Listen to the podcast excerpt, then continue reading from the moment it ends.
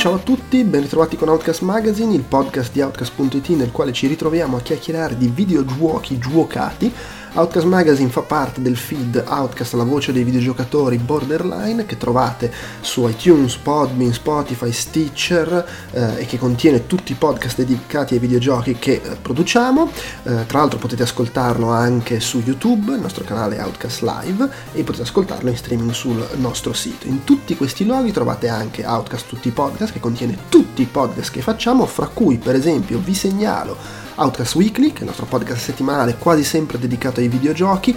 Oggi abbiamo pubblicato un episodio sullo State of Play di Sony che si è tenuto ieri, annunci, trailer, le cose insomma che sono state mostrate e vi segnalo anche Outcast Popcorn. Eh, oggi abbiamo pubblicato l'episodio eh, al microonde, quindi dedicato alla televisione, eh, sul Fest, il festival delle serie TV che si è tenuto a Milano nello scorso weekend.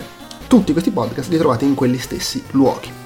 Su Outcast.it trovate tutto il resto che facciamo, podcast, articoli e quant'altro, comprese le cover story, è in corso la cover story dedicata a Sega Mega Drive e Mega Drive Mini, un sacco di contenuti, tra cui anche un podcast che abbiamo già pubblicato vi ricordo che per contattarci ci trovate nella mail podcast.outcast.it, potete scriverci col modulo dei contatti che trovate sul sito e sui social network, siamo anche lì Outcast Live, su Twitter, su Instagram e su Facebook, sia con la pagina che col gruppo e vi invito come sempre a condividere i nostri contenuti sui social network, a darci voti e recensioni su iTunes e se volete supportarci anche sul piano economico a fare acquisti con i link convenzionati che trovate sul sito, su Amazon Italia e UK, su Tostadora, eh, c'è il sito con le nostre magliette, potete usare il tag Outcast Live anche su Epic Game Store e potete, se volete, sempre con i link dal sito, supportarci con donazioni dirette su Patreon e su PayPal.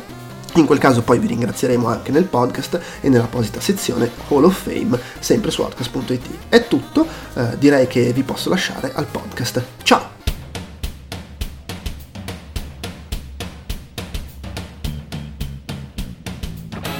Willkommen to Outcast, il primo podcast italiano sui videogiochi che è all'angolo dei buffetti rosa.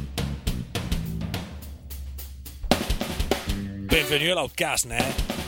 Whoa.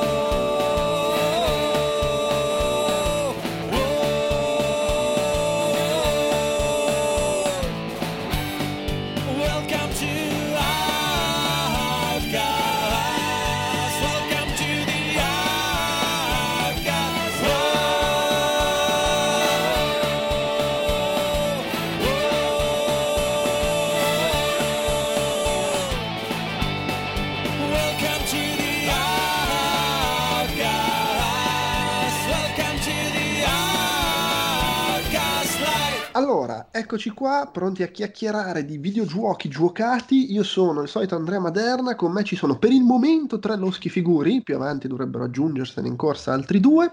Eh, abbiamo emozionatissimo perché stasera, attenzione, arriva il nuovo trailer di The Last of Us 2, Stefano Talarico.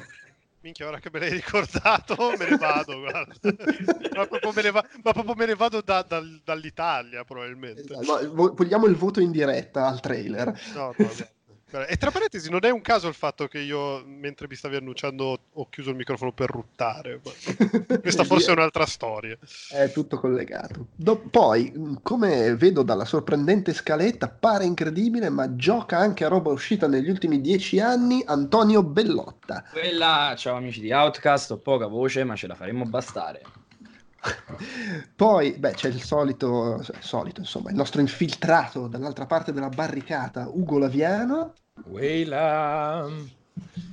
ed è entrato proprio mentre facevo le introduzioni un- un- una cosa, cioè c'hai un, un avatar che veramente mi mette un'angoscia, che cazzo è? Ah, eh, Eh, Giuse- eh, Giuseppe eh. Colaneri. Ciao, comunque è un disco di un gruppo, la cover di un disco di un gruppo ma è tipo uno che si vede me- me- è mezz'ora ma di so, ma sono gli anal anacracta es- esatto che no. meraviglia cazzo.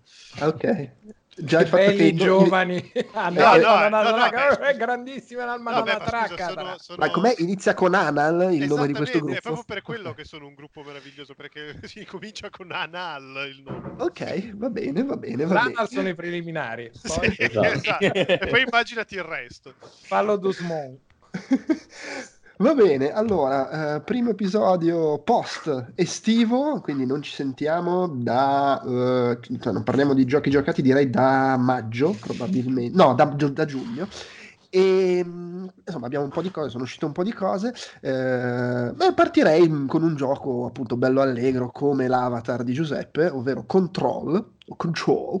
Eh, qui vedo eh, avete giocato Antonio e Ugo. Vedete un po', vedetevela voi. Yes. Vai, Surgo, vai. Vado, vado io? Parto io? Cosa mi è... Allora, che cos'è Control?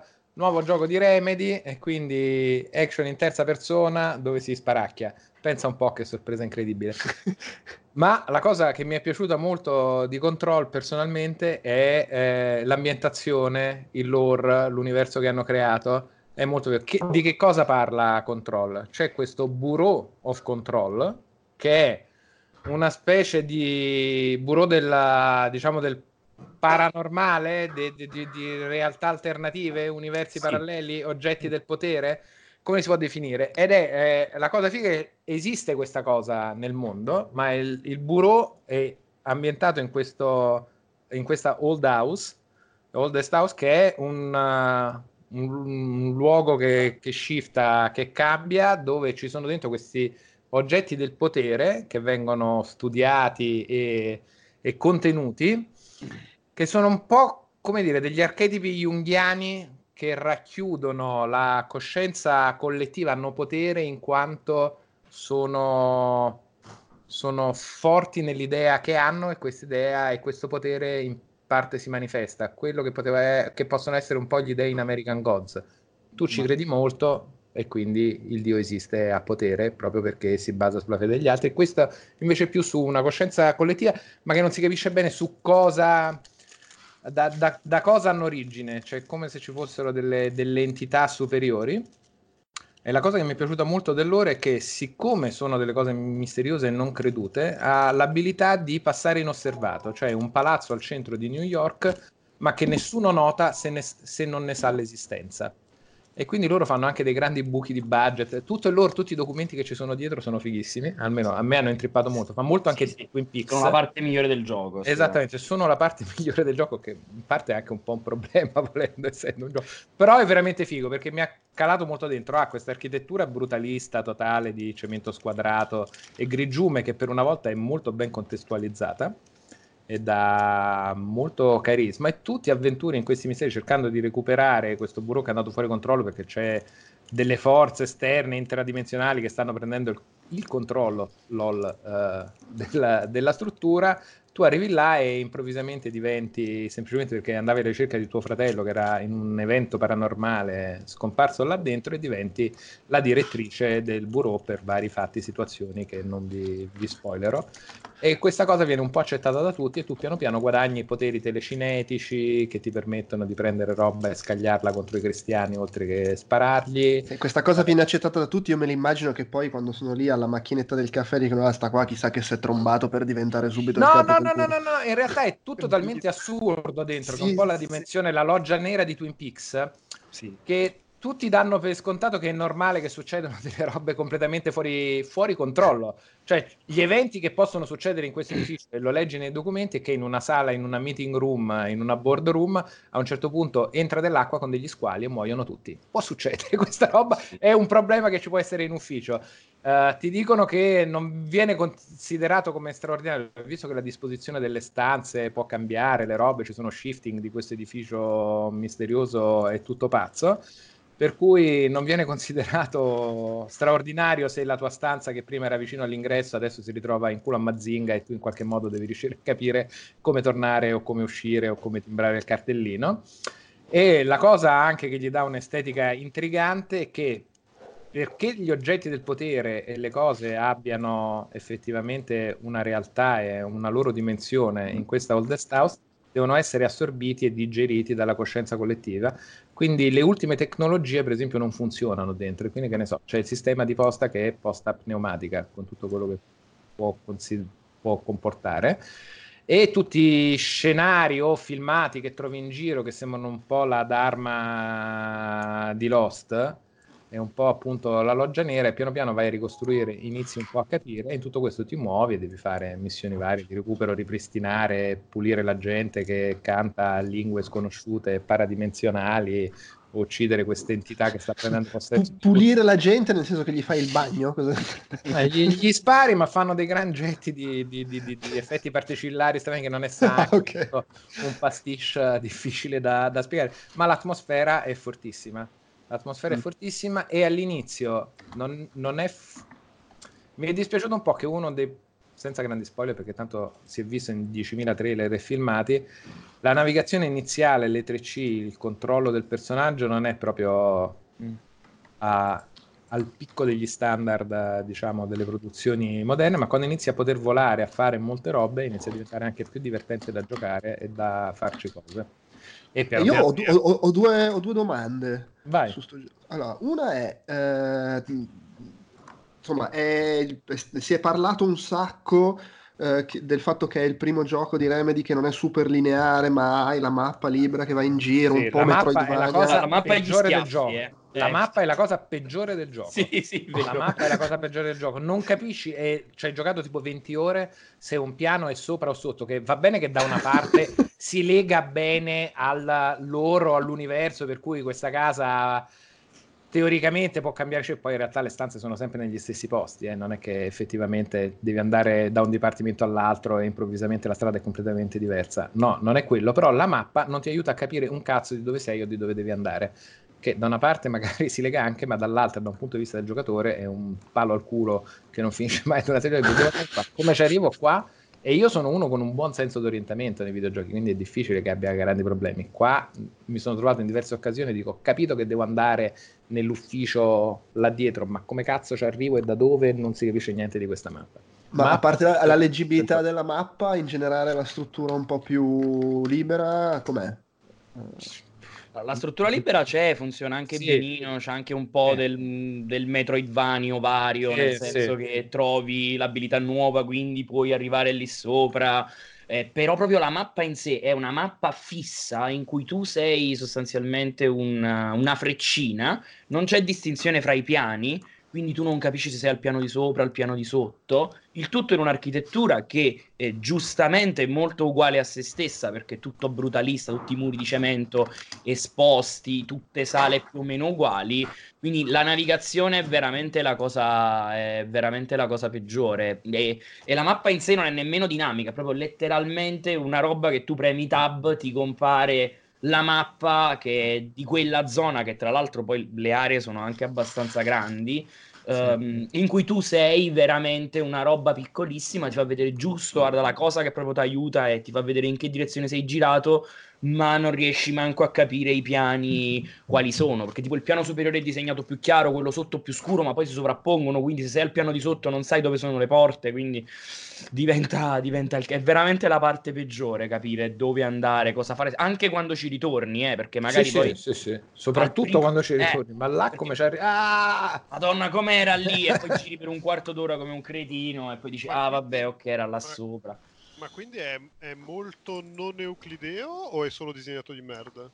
È No. molto disegnato di merda. È molto disegnato di merda. È molto disegnato di merda, se mi posso Però permettere. dai, stiamo parlando a lungo del veramente l'unica cosa che non funziona. Sì, che non No, funziona. infatti, e- e c'è un'altra, un'altra domanda che volevo fare. Io Vai, ci, ho vai. giocato, ci ho giocato per un'ora alle tre, quindi non, Mm. ho- non ho, cioè, le mie sono impressioni molto così eh, veloci. Mm. Eh, mi è sembrato che il sistema di, di- di- di sparatorie, diciamo, Mm.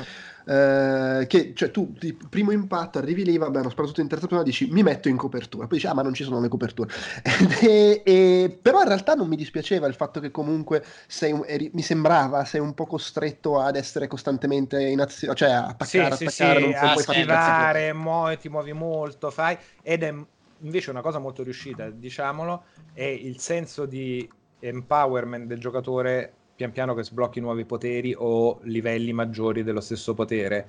Quindi se all'inizio tiri un paio di robine, alla fine eh, la distruzione del- dell'environment, dei livelli che vai, fai uno scatto, spacchi una balconata di cemento mentre prendi un armadio, lo schianti in faccia a uno, che poi prendi, lo tiri su un altro e si spacca tutto, effetti particolari, detriti, robe. Il disastro che arrivi a fare alla fine del gioco è veramente gustoso, veramente gustoso.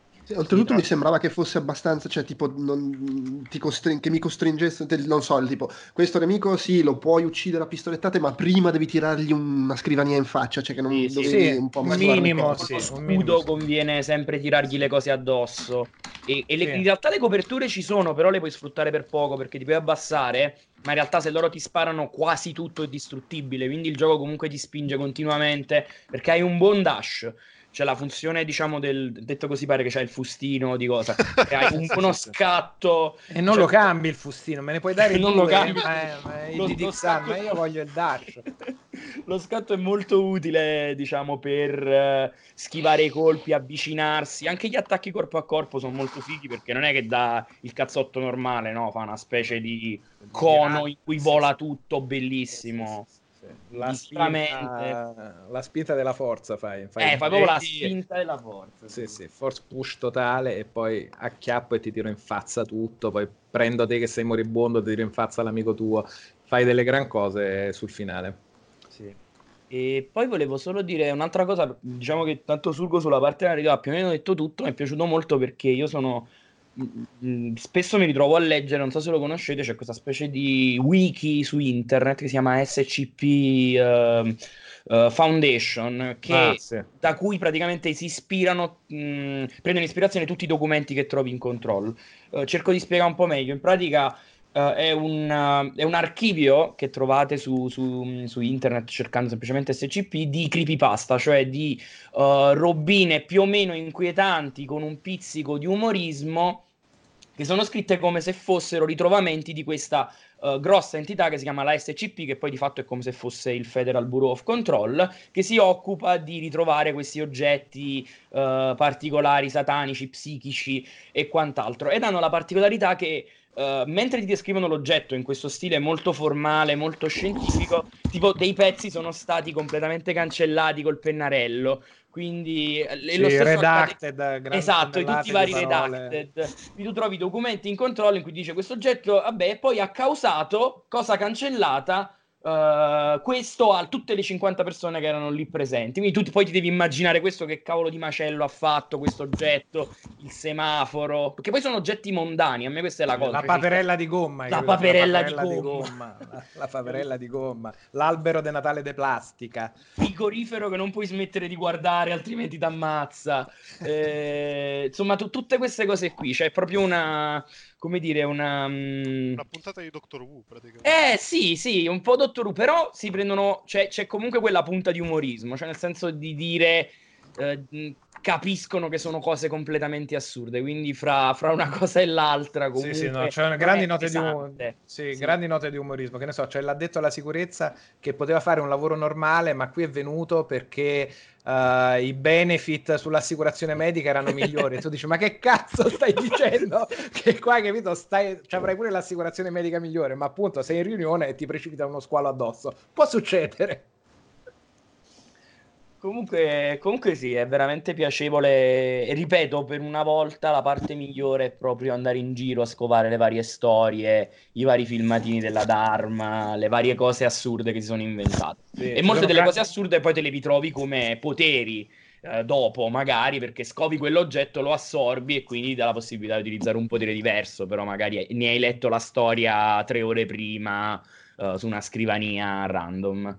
Eh, fico. Bene, bene, bene. Io mm, ero molto curioso di giocarci, per cui mi avete fatto ulteriormente venire voglia. Nonostante la mappa che so che le bestemmie voleranno. Io, io con le mappe be- fatte bene mi incasino, per cui figurati. No, qua è è Vivila molto come luogo che non si capisce un cazzo e, e vivila con la E gira a caso. Vado da là. Va bene, ok. Eh, intanto salutiamo Alessandro De Luca che si è unito a noi. Ciao a tutti. Buonasera. E passiamo però, rimaniamo su sparatutto in terza persona, qua però le coperture sicuramente ci sono perché si parla di Gears of War 5. Eh, Stefano, ci stai giocando tu? Ci hai giocato tu? Ci, ci ho giocato e... eh, però ci ho, giocato, ho giocato solo eh, alla campagna, che quindi è la cosa che interessa meno l'universo, credo, di Gears of War. Vabbè, ma ricordati sempre che questo è il podcast della vecchiaia, i vecchi non Sì. hanno tempo. Se, se io dovessi dire una cosa, io per esempio ce l'ho nell'Ultimate Pass, magari lo giocherò finita questa ubriacatura di tanti giochi che voglio giocare, e- ma se giocherò giocherò alla campagna, non mi Sì, metterò sì, beh. mai online a, No, sparacchiare, a farmi sforacchiare e tibaggare dai 13 No, anni. allora, in realtà... In realtà Scusa, stavo, stavo per dire che l'ultimo Gears of War su cui ho giocato non tanto, però insomma abbastanza al multiplayer è il 3, poi ho pensato che in effetti è l'ultimo a cui ho giocato, per cui... No, vabbè, che comunque in realtà mi, hanno, cioè, ne ho sentito bene da chi l'ha quantomeno sfiorato e quindi sono, sono positivo, ecco. Però sì, appunto non ci ho giocato con mano e quindi vai a sapere. Ehm, però Gears of War 5, ehm, dopo quella roba abbastanza ignava del, quar- del, del 4, che più che ignava in realtà aveva un po' quel grosso problema di sì, ok, però è sempre la stessa roba, cioè è- è- è- sentiva particolarmente il fatto di eh, sono dieci anni che fate esattamente questo gioco con esattamente le stesse meccaniche, con esattamente la stessa trama, e non succede niente di nuovo e anzi se possibile ci avete pure perso perché nel frattempo tra il 3 e il 4 eh, c'era sta- anzi neanche tra il 3 e Judgment c'era stato eh, l'avvicendamento tra Epic Games e tutti gli altri che sono venuti dopo perché Judgment l'aveva fatto People Can Fly Sì, Eh, però quello era comunque assieme a Epic, cioè erano ancora in collaborazione dopo sì Epic. però, però, coso, però Cliffy se n'era già andato con- No, no, Cliffy aveva collaborato eh, Sì. ancora a quello. Sì, sì, perché mi ricordo che al, la, la- la- la- come si dice, la, eh, la campagna stampa c'era comunque lui che, che- ok. che andava in giro, ne parlava e diceva... Sì, fatto- l'hanno fatto loro, ma ci- io sono il frontman. Ok, ok. Proprio carismatico. E, Esatto, sì. mm, no, però appunto in realtà Judgment aveva quella cosa secondo me ottima che poi vabbè in realtà ad alcuni non è piaciuta, però sti cazzi, eh, di farti affrontare le missioni in modo diverso, eh, ogni missione aveva due o tre modi diversi per essere portata a termine, aveva degli obiettivi specifici eh, che ti venivano dati in mano e tu potevi fare quello che volevi eh, che secondo me lo, lo- lo rinfrescavano molto, cioè a, a maggior ragione visto che poi comunque le meccaniche sono sempre quelle e, e i problemi atavici della serie dopo dieci anni diciamo che sono quelli, sono belli che assodati. Eh, Gears of War 4 era arrivato come una riproposizione mh, tale, tale quale del- de- de- dei primi tre, insomma, in cui non c'erano molte variazioni, eh, se non appunto, vabbè, spuntava, spuntava un elemento narrativo un po' più marcato.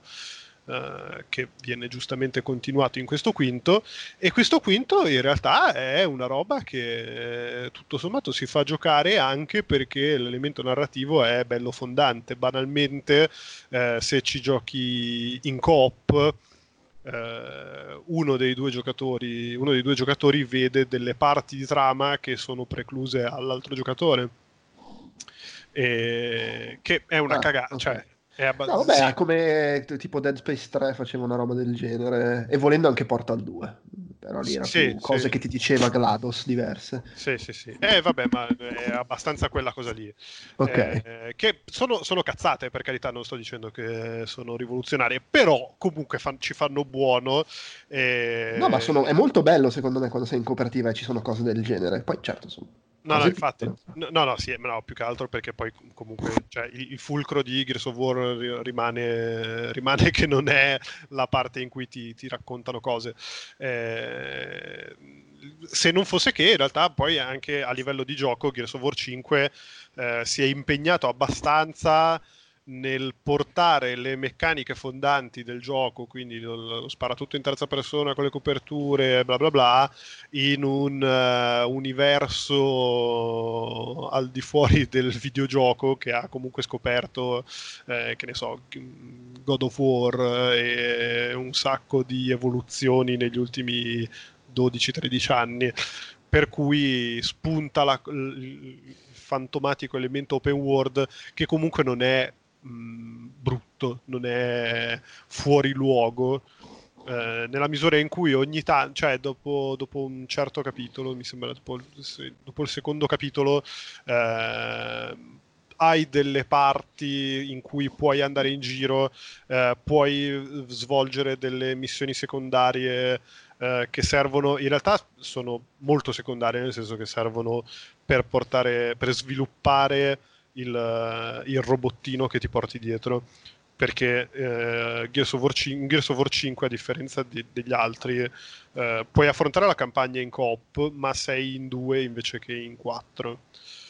Uh, in realtà non, se, non, non, sei proprio in due, nel senso che sei in tre, perché il terzo però fa il robottino. Il robottino da giocare in coop è un po' una chiavica, anzi è abbastanza molto una chiavica, uh, a meno che vabbè poi più avanti si sblocca una feature per cui eh, diventa un po' meno una chiavica, ecco senza fare spoiler. Uh, però comunque non è la stessa cosa che giocare con un personaggio vero. Ehm, Mentre invece, vabbè, in single player onestamente non ci ho giocato perché l'ho, l'ho, l'ho, provato con il Game Pass apposta, con un amico, eccetera, eccetera. I vec- bei vecchi tempi di quando si giocava a Gears of War in coop. Eh, per cui non, non, l'ho giocato in single player, però chi l'ha giocato in single player per scriverne una recensione diceva che in realtà il robottino è, è abbastanza importante, abbastanza fico e soprattutto la parte di svil- lo sviluppo attraverso le missioni secondarie è molto più rilevante, ecco. Eh, per cui appunto anche tutto l'elemento di level design e di world building eh, eh diventa, assume un, un, una, cosa, una, cosa, in più, un livello in più. E per il resto è Gears of War 5, cioè se volete fare quella roba lì, se volete sparare dietro i muretti è ottimo, non prende tantissimo tempo, è divertente, da gusto. E la trama è interessante nella misura in cui lo state giocando in coop invece che giocarci eh, PvP online contro i tredicenni che vi ti beggano. E, e, tra parentesi, secondo me da vedere è molto figo. Se avete un Xbox One X, un pannello 4K, ha degli scorci veramente notevoli e sicuramente siamo lontani anni luce da eh, la roba grigia e marrone dei primi anni del, del dell'Epic Engine, eh, de, de, scusate, del, dell'Unreal Engine. Eh, quindi tanto, t- t- di guadagn- tutto di guadagnato secondo me Gears of War 5 è, è, sicuramente una presa bene di quel modello lì che tanto ci piaceva a inizio millennio e, e che sta lentamente affrontando dei cambiamenti che però secondo me vista anche la formula, cioè la, la, la, la formula del gioco non, non, puoi neanche così attaccare alle fondamenta ecco non so se... e, po- e poi c'è Batista che insomma è importante sì ma è solo una skin per il, per il, per il, PvP, per il PvP. Beh, vabbè, e comunque Eh, ma figurati, io ero, io ero, esaltatone, ma poi ho scoperto che non, non, non potevi giocarlo in coppa. Ho detto, ah, vabbè, sti cazzi. Mi tocca la, la Squinzi e, e, la quota personaggio di colore. Ah, ok, sì. Va bene, va bene, va bene, dai. Proseguiamo, proseguiamo passando alle mazzate, dopo le sparate, le mazzate, eh, con Astral Chain, che eh, ancora Antonio, però anche Giuseppe vedo che c'è. Sì, inizio io perché l'ho iniziato da poco e devo dire, eh, poi lascio la parola a Bellotta ovviamente, però posso dire che la prima ora è una roba orrenda del gioco. ma proprio una, una, una, Molto bene. Ma proprio una roba di generic anime anni 90 a cazzo totale. Bene, perché io ho giocato solo quella e infatti poi sono andato su Zelda e ho detto vabbè, No, la prima ora, poi dopo onesta onestamente migliora già subito dopo quell'ora, però la prima ora è una roba allucinantemente brutta, cioè veramente... Boh, non lo so. Sì, inizia col botto con la sequenza della moto, poi si ammoscia per un tre quarti d'ora abbondanti in cui ti devono fare un po' di spiegoni sul mondo, poi però essendo un gioco Platinum cominciano a lasciarti un minimo di libertà tra l'altro io gli spiegoni sul mondo fatti da Platinum, guarda, proprio non, non vedo l'ora di ascoltarli. la, eh, la, lascia capire tutto. Cioè. Tutto skippabile comunque, eh, quindi... No, sopportando la prima, la prima ora, ora e mezza al massimo, poi diventa veramente un giocone. Mo cerco di spiegare un po' in due parole di che si tratta. È un action, è fondamentalmente un action slash investigativo eh, fatto da Platinum, quindi gente che un minimo se ne intende. E, mm, in cui sostanzialmente un mondo, in un mondo futuro, cyberpunk, Giappone, un po' psychopath in cui si combatte queste, queste, entità che vengono da un piano astrale diverso. Però c'è ovviamente il professore Pazzo che è riuscito a uh, sviluppare una tecnologia per imbrigliare queste, queste, forme di vita che vengono dalla, diciamo, dall'altro piano astrale e utilizzarle per il bene dell'umanità. E ovviamente le danno alle guardie, le danno ai poliziotti. E quindi c'è un corpo speciale dei poliziotti che è in grado di controllare questi, questi esseri. Uh, lì com'è in, in, italiano? Non lo so, Leg- Legion, Legione, com'era? Uh, uh, Legion uguale, lo lasciano Legion. Ah, Legion, eh, quindi è Legion. E, mh, che quindi ovviamente Legion. Hanno... Legion, esattamente. Legion. E, mh, quindi, diciamo, la figata è che nel gameplay, almeno nel gameplay delle mazzate, tu non controlli solamente il giocatore eh, principale, il, il, protagonista, che poi è uno dei due fratelli di una coppia di gemelli, a seconda se prendi diciamo, la femmina, eh, la ragazza, il, il, ragazzo diventa il comprimario e viceversa, quindi la storia cambia un minimo a seconda della scelta iniziale, quindi non comandi solo il protagonista, ma comandi anche sto Legion. E lo puoi comandare proprio per filo e per segno, nel senso che tenendo premuto R2 o equivalente Nintendo, anzi L2, puoi proprio fisicamente muoverlo con l'altro stick.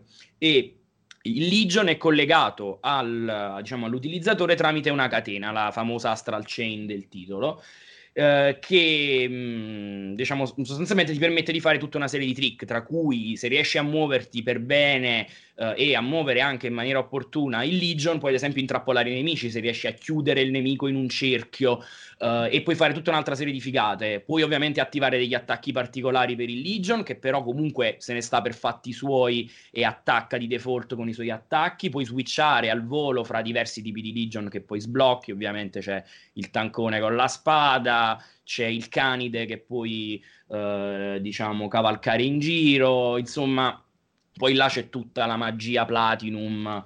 Uh, che ovviamente mentre in baionetta si scatenava con le armi che si attaccavano a mani e piedi, che era una roba bellissima, qui invece puoi fare queste combinazioni fra uh, i vari personaggi, fra i vari, diciamo, Legion, quando utilizzarli, in che combo e, e poi ovviamente puoi attaccare con il personaggio principale. Uh, la meccanica base, siccome il personaggio principale di suo non è che faccia chissà quanti danni, si tratta di fare attacchi in combinazione con Legion che uh, possono essere ad esempio attacchi caricati, quindi tenendo premuto il pulsante di attacco parte, diciamo, un'animazioncina, a quel punto devi premere un pulsante al momento giusto per far partire una roba mega galattica fighissima, con i laser, le botte, la distruzione. E, mh, mm, oppure in, facendo determinate combo si attivano in automatico ma devi comunque attaccarli oppure come contrattacchi insomma quindi c'è un, comunque un sistema di combattimento molto complesso che, che è poi quello di, eh, di, di, Platinum, no? insomma anche quello di Bayonetta era una roba che sì, potevi spammare cose a caso, ma in realtà aveva una profondità enorme, quindi allo stesso modo l'hanno trasportata anche in questo strambo, um, diciamo, uh, action game in cui piloti sostanzialmente due personaggi allo stesso momento. È una roba in cui tu puoi tranquillamente giocarlo spammandolo, almeno a difficoltà basse, spammando tutti i pulsanti, ma ovviamente se ti metti là, ti affini, ti studi le varie combinazioni, anche perché hai un'area al quartier generale dove puoi studiarti uh, tutte le combo particolari e perderci le ore, puoi fare delle, delle figate. Uh, è, molto, è, molto, vario, è molto complesso nel combattimento, ha comunque delle porzioni più narrative di investigazione, per cui insomma ci sono crimini, perché alla fine fai comunque parte della polizia, quindi devi magari studiare la scena del crimine uh, con le robe olografiche che, che, insomma dopo Batman Arkham non si è capito più niente le fanno tutte così per cui devi ricostruire il proiettile da dove è partito. E, um, è, è, molto particolare mi sto divertendo ha, un po' un ritmo altalenante nella narrazione. Diciamo che loro in, in Platinum è molto bravo a fare l'action dal punto di vista della uh, della narrazione e del ritmo è abbastanza altalenante, questo si vede già dalle prime ore. Uh, cioè dalle prime ore di gioco, perché appunto parte un po' col botto, poi s'ammoscia per un'ora dove veramente vorresti essere altrove, e... però poi si riprende, dando... Tra l'altro ci sono anche qualche sezione open world con le sottoquest, quindi Uh, diciamo, tutti i vari capitoli hanno tutta una serie di sottoquest che devi uh, andarti a cercare, tipo salva il tipo sotto la metro, oppure c'è la tizia che incontri per strada che ti dice guarda che ho visto un portale rossastro da quelle parti, per cortesia vai a controllare, quindi tu puoi andare lì, ti prendi oggetti, prendi prendi soldi e altre robe per, per sbloccare attacchi più fighi e quant'altro. E, è, è, molto, diciamo, è un, è un gioco molto complesso, non è di quelle robe che riesco a giocare a mente spenta. Uh, richiede, mi, mi, richiede un po' più di cicli macchina del, del cervello per essere giocato ma è mm, un, secondo me un'ottima innovazione per il, per il, settore del, per, per il settore degli action. È comunque roba che sicuramente non si è mai vista altrove, specialmente questa meccanica incombinata uh, fra Legion e utilizzatore. E, mm, e, nulla, per il resto deve piacere un po' quella, quella già giapposità abbastanza violenta e ostentata uh, nella storia e nella narrazione. E non so se boh, gli altri vogliono aggiungere qualcosa, ma più o meno è... Beh, no, anche perché eravate voi due. Ah, sì, ok, quindi giustamente. Però ci sta, diciamo, se piace, se nel senso se, se Bayonetta se Bayonetta vi è rimasto nel cuore, questo qui non dovrebbe faticare a farsi spazio allo stesso modo, secondo me. Beh, ah, pur essendo roba... un gioco molto diverso l'unica roba che mi ha tenuto fuori è che ho letto che le parti investigative sono effettivamente una palla al cazzo rara. Sì, sono un po' fatte. Dai, danno un po' di varietà, quindi perché, per cui non hai quella roba alla baionetta in cui stai sempre, eh, diciamo, sul, uh, sull'orlo della sedia perché stai prendendo botte o stai dando botte. Qui è un po' più diciamo, rilassante, c'è un po' più di world building, eh, per cui esplori la città, esplori il quartiere generale, trovi persone, parli con le persone, i personaggi tutto sommato ci sono e diciamo si, si fanno voler bene, pur con tutti gli stereotipi del caso. Però sì, diciamo che rispetto alle parti in cui poi finalmente torni a dare mazzate, fai ok, va bene, ok, ci sto. Tra l'altro ci sono okay. anche le parti platform, quindi vi lascio immaginare. Eh, anche quelle non è che sono proprio il massimo, però dice, tu, di, anche solo la parte di combattimento compensa uh, un po' di sofferenze nelle altre parti che quantomeno fanno un po' di varietà così. Va bene, va bene, va bene. E invece, Delu, uh, se sei tornato, sei tornato? si era allontanato. Niente, è morto, l'abbiamo perso nei, nei meandri di casa sua. Magari non, è uno di quei casi in cui sta cercando di riattivare il microfono e non ci riesce. No. Suspense. Rip Delu. Niente, vabbè, ok, no, è che ha detto vado via due minuti, tipo dieci minuti fa, uno pensa magari è tornato, evidentemente no. Quindi salta il turno Delu e parlateci... due, due minuti a Genova sono molto lunghi. Eh no, infatti. Allora, subito il momento della polemica, i rallentamenti di, del, dello Zeldino remake su Switch. Ah, così, così pronti via. E... Eh, cazzo, è, che è, è, un peccato perché è bellissimo, ma è bellissimo. Cioè, è una roba che ti si scioglie il cuore. Però minchia, sti rallentamenti, cioè, sti cali di frame rate tipo a 30 fps così del botto. Neanche 30 fps perché, oddio, sì, no, in realtà sì. Diciamo Però... che ha problemi in entrata e uscita eh, dagli sì, interni, dalle cose su caricamento dati. Sì. Leggevo che il problema della frequenza della memoria della Switch che non ce la fa uh, sostanzialmente a stargli appresso. Sì, da una parte è un po' ironico che un gioco che ha 25 anni proposto oggi e che girava su Game Boy abbia dei problemi, ma in realtà quello che vedi è molto diverso da quello che vedevi su Game Boy. Porca Quindi, miseria, sì. No, è, è del, lo stile, la direzione artistica è veramente un dioramino coccoloso, caldissimo e, e amorevole, ma, ma, ma, proprio scaldato da vedere, a parte i rallentamenti che sì, sono fastidiosi, per fortuna non inficiano sul gameplay in alcun modo però sono, so, Cioè, proprio quella spina che non vorresti avere in una roba che altrimenti è super deliziosa. La roba che si fa, che si nota meno in realtà pur mantenendo il gioco, la struttura narrativa, i dungeon, gli enigmi, schermata per schermata da un certo punto di vista, quello che era e quanto lavoro c'è stato per far sì che non sia invece quello che era. Già solo il fatto che scrolla tutto, uh, il fatto che ci siano più pulsanti a disposizione su Switch dei due che c'erano su Game Boy e che io me lo ricordo Link's Awakening, era un andare dentro l'inventario e continuare a switchare gli strumenti che ti servivano tra spada, scudo, robe, attrezzi, cose che qui è di molto ridotto visto che hai un sacco di robe che vengono quando ce le hai poi attivate su altri pulsanti di default, sono gli strumenti quelli che cicli. Tante piccole robe di quality of life, uh, di improvement notevoli, ho trovato più trascurabile invece la novità grande che hanno inserito, che è quella dello, tra virgolette, dungeon maker, uh, dove ti posiz- che alla fine è una collezione di stanze dei dungeon che hai visitato, che hai completato, che ti riarrangi e con delle sfidine da level design che ti chiede il gioco, simpatico, ma nulla di più. È incredibile come invece abbia reso e abbia mantenuto uh, quella che era un, un, grandissimo merito e all'epoca incredibile su Game Boy di ti faccio uno Zelda su Game Boy e quindi che uno si immagina minuscolissimo, effettivamente molto concentrata come mappa rispetto soprattutto se uno arriva da Breath of the Wild, ma anche all'epoca se uno arrivava da Link to the Past, è estremamente concentratissima, ma densissima in ogni schermata più o meno in varie fasi del gioco puoi farci 200.000 cosine, segretini, chicche, robe che lo rendono uno spazio piccolo ma super denso, super denso sì, veramente... e super coccoloso. I dungeon visti oggi e conoscendo tutta la grammatica per chi si è giocato un sacco di Zelda anche 2D, uh, eh, non ti offrono quella sfida spacca cervello che poteva essere all'epoca dove io mi ricordo che ci ho messo parecchio per completarlo, qui in due giorni me lo sono praticamente divorato perché sono proprio alla fase, ho finito tutti i dungeon e sono all'ultimo incontro che non voglio fare perché mi dispiace chiuderlo.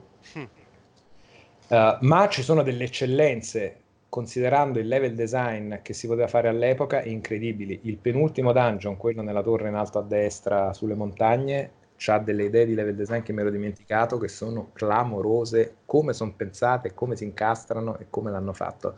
Una roba che il 95% dei giochi oggi, 3D o non 3D o 2D o non 2D, non fa. Cioè, mh, pensiero laterale, sfide, robe clamorose. E coccolosissimo il feeling delle, delle cose. Dare un colpo di spada è ancora gustoso in maniera che sembra una roba banalissima, ma che in realtà trovare il feeling giusto per fare una cosa del genere fatta bene è rara. E qua c'è. Molto bellino. Molto bellino. E il lore, la storia, secondo me, insieme a Skyward Sword, forse rimane la migliore di tutti gli Zelda. Nella sua semplicità, ma estrema efficacia. Bene, sì, bene. sì, poi secondo me appunto il, lo stile grafico, se possibile, eh, aumenta la percezione del fatto che sia tutto delizioso, sia tutto minutino, sia tutto carino, sia... cioè mi sembra, mi sembra che le poche cose che ci abbiano messo in più, come dicevi anche tu, la gestione del menu, eccetera, sia tutto ad aggiungere a una roba che già all'epoca era incredibile. Quindi bravi, bravi, bravi. Ok, va bene, ah, mi piace, sintetici, bravi. Eh, allora, chi ci ascolta sempre magari ricorderà che a marzo, quando era uscita finalmente la, la, la quarta e ultima puntata della stagione finale del The Walking Dead di Telltale, avevo chiesto e ricevuto un codice della stagione intera, dico, faccio la recensione. E poi ad aprile nel podcast avevo detto non ci ho giocato neanche, l'ho installato e non ci ho mai giocato.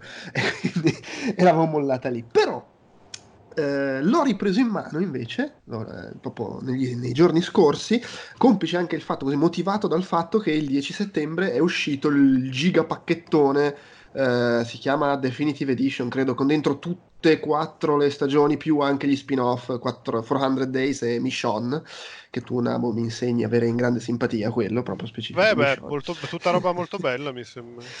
E, e quindi ci ho giocato. E allora così, ne parlo perché magari qualcuno che non, non hai mai giocato alla serie, è incuriosito. Ma insomma, comunque, ci ho giocato nei giorni scorsi. Ne parlo più che altro perché mi è piaciuto parecchio.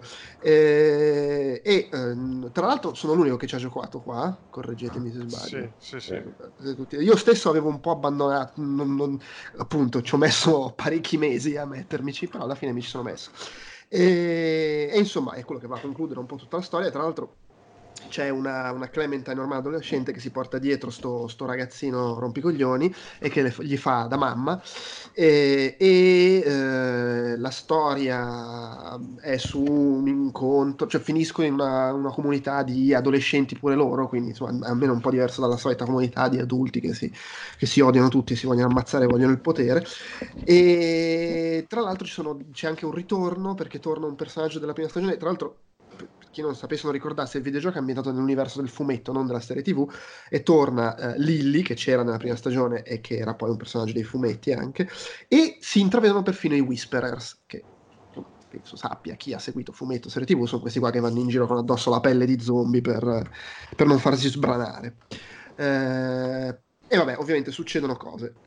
allora, innanzitutto, visivamente è molto figo. Non so se sia perché c'è stato un, un input di soldi post fallimento e acquisizione da parte di eh, Skybound, insomma la, la- l'azienducola di Robert Kirkman che ha detto vabbè pigliamoci i, licenziati di Telltale e facciamogli finire sto cacchio di quarta stagione di The Walking Dead perché ricorderete che avevano interrotto dopo due puntate l'anno scorso e l'hanno finito quest'anno. Eh, però visivamente molto bello cioè proprio tirato a lucido secondo me è la cosa più bella che ha fatto Telltale. Eh, tra l'altro, forse per la prima volta funziona anche quando è in esterni, nella foresta e tutto, a parte le solite cose tipo che ci sono i muri invisibili fra gli alberi sei lì che stai scappando dagli zombie, ti blocchi, pensi di poter passare fra due alberi, non puoi e muori, ma vabbè. E- però no, molto bello anche stilisticamente, c'è la- la- i titoli di testa sono molto fighi, eh, eh, anche dei colori un po' più, più cupi, più, più de- deprimenti, opprimenti rispetto al solito. Bello, mi è piaciuto tanto da quel punto di vista, anche come scelte musicali.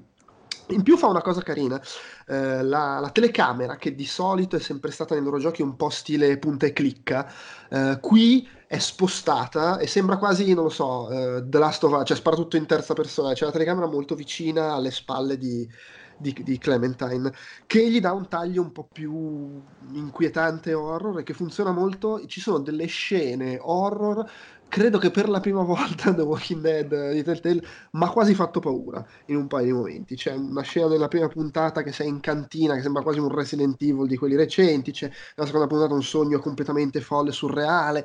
Nella terza c'è una parte in prima persona super inquietantissima e tesissima. Bello anche da quel punto di vista. C'ha delle cose che c'erano in Batman, il fatto con le valutazioni fra un episodio e l'altro ti dice proprio i rapporti che hai con i veri personaggi, quello si fida di te perché hai fatto questo, quello, quello eh, t'avevo ammazzare, cose del genere. E eh, un'altra cosetta un po' giocosa che hanno aggiunto sono i collezionabili, perché praticamente è un po' stanziale come, come storia questo, sei sempre nello stesso posto e quindi puoi trovare robe in giro e poi le usi per decorarti la stanza se vuoi, che vabbè è una stronzatina, però è carina. Per il resto è il solito Telltale, quindi molto schematico ogni episodio, c'ha la parte un po' d'azione, la parte in cui vai in giro e parli con tutti, quelle cose lì, però devo dire, funziona. Soprattutto è molto figa la storia. Eh, secondo me, adesso io non so, poi tu, tu no, Stefano eri arrivato a giocare la terza, giusto? Di, di serie? Eh, mi sembra forse- di sì.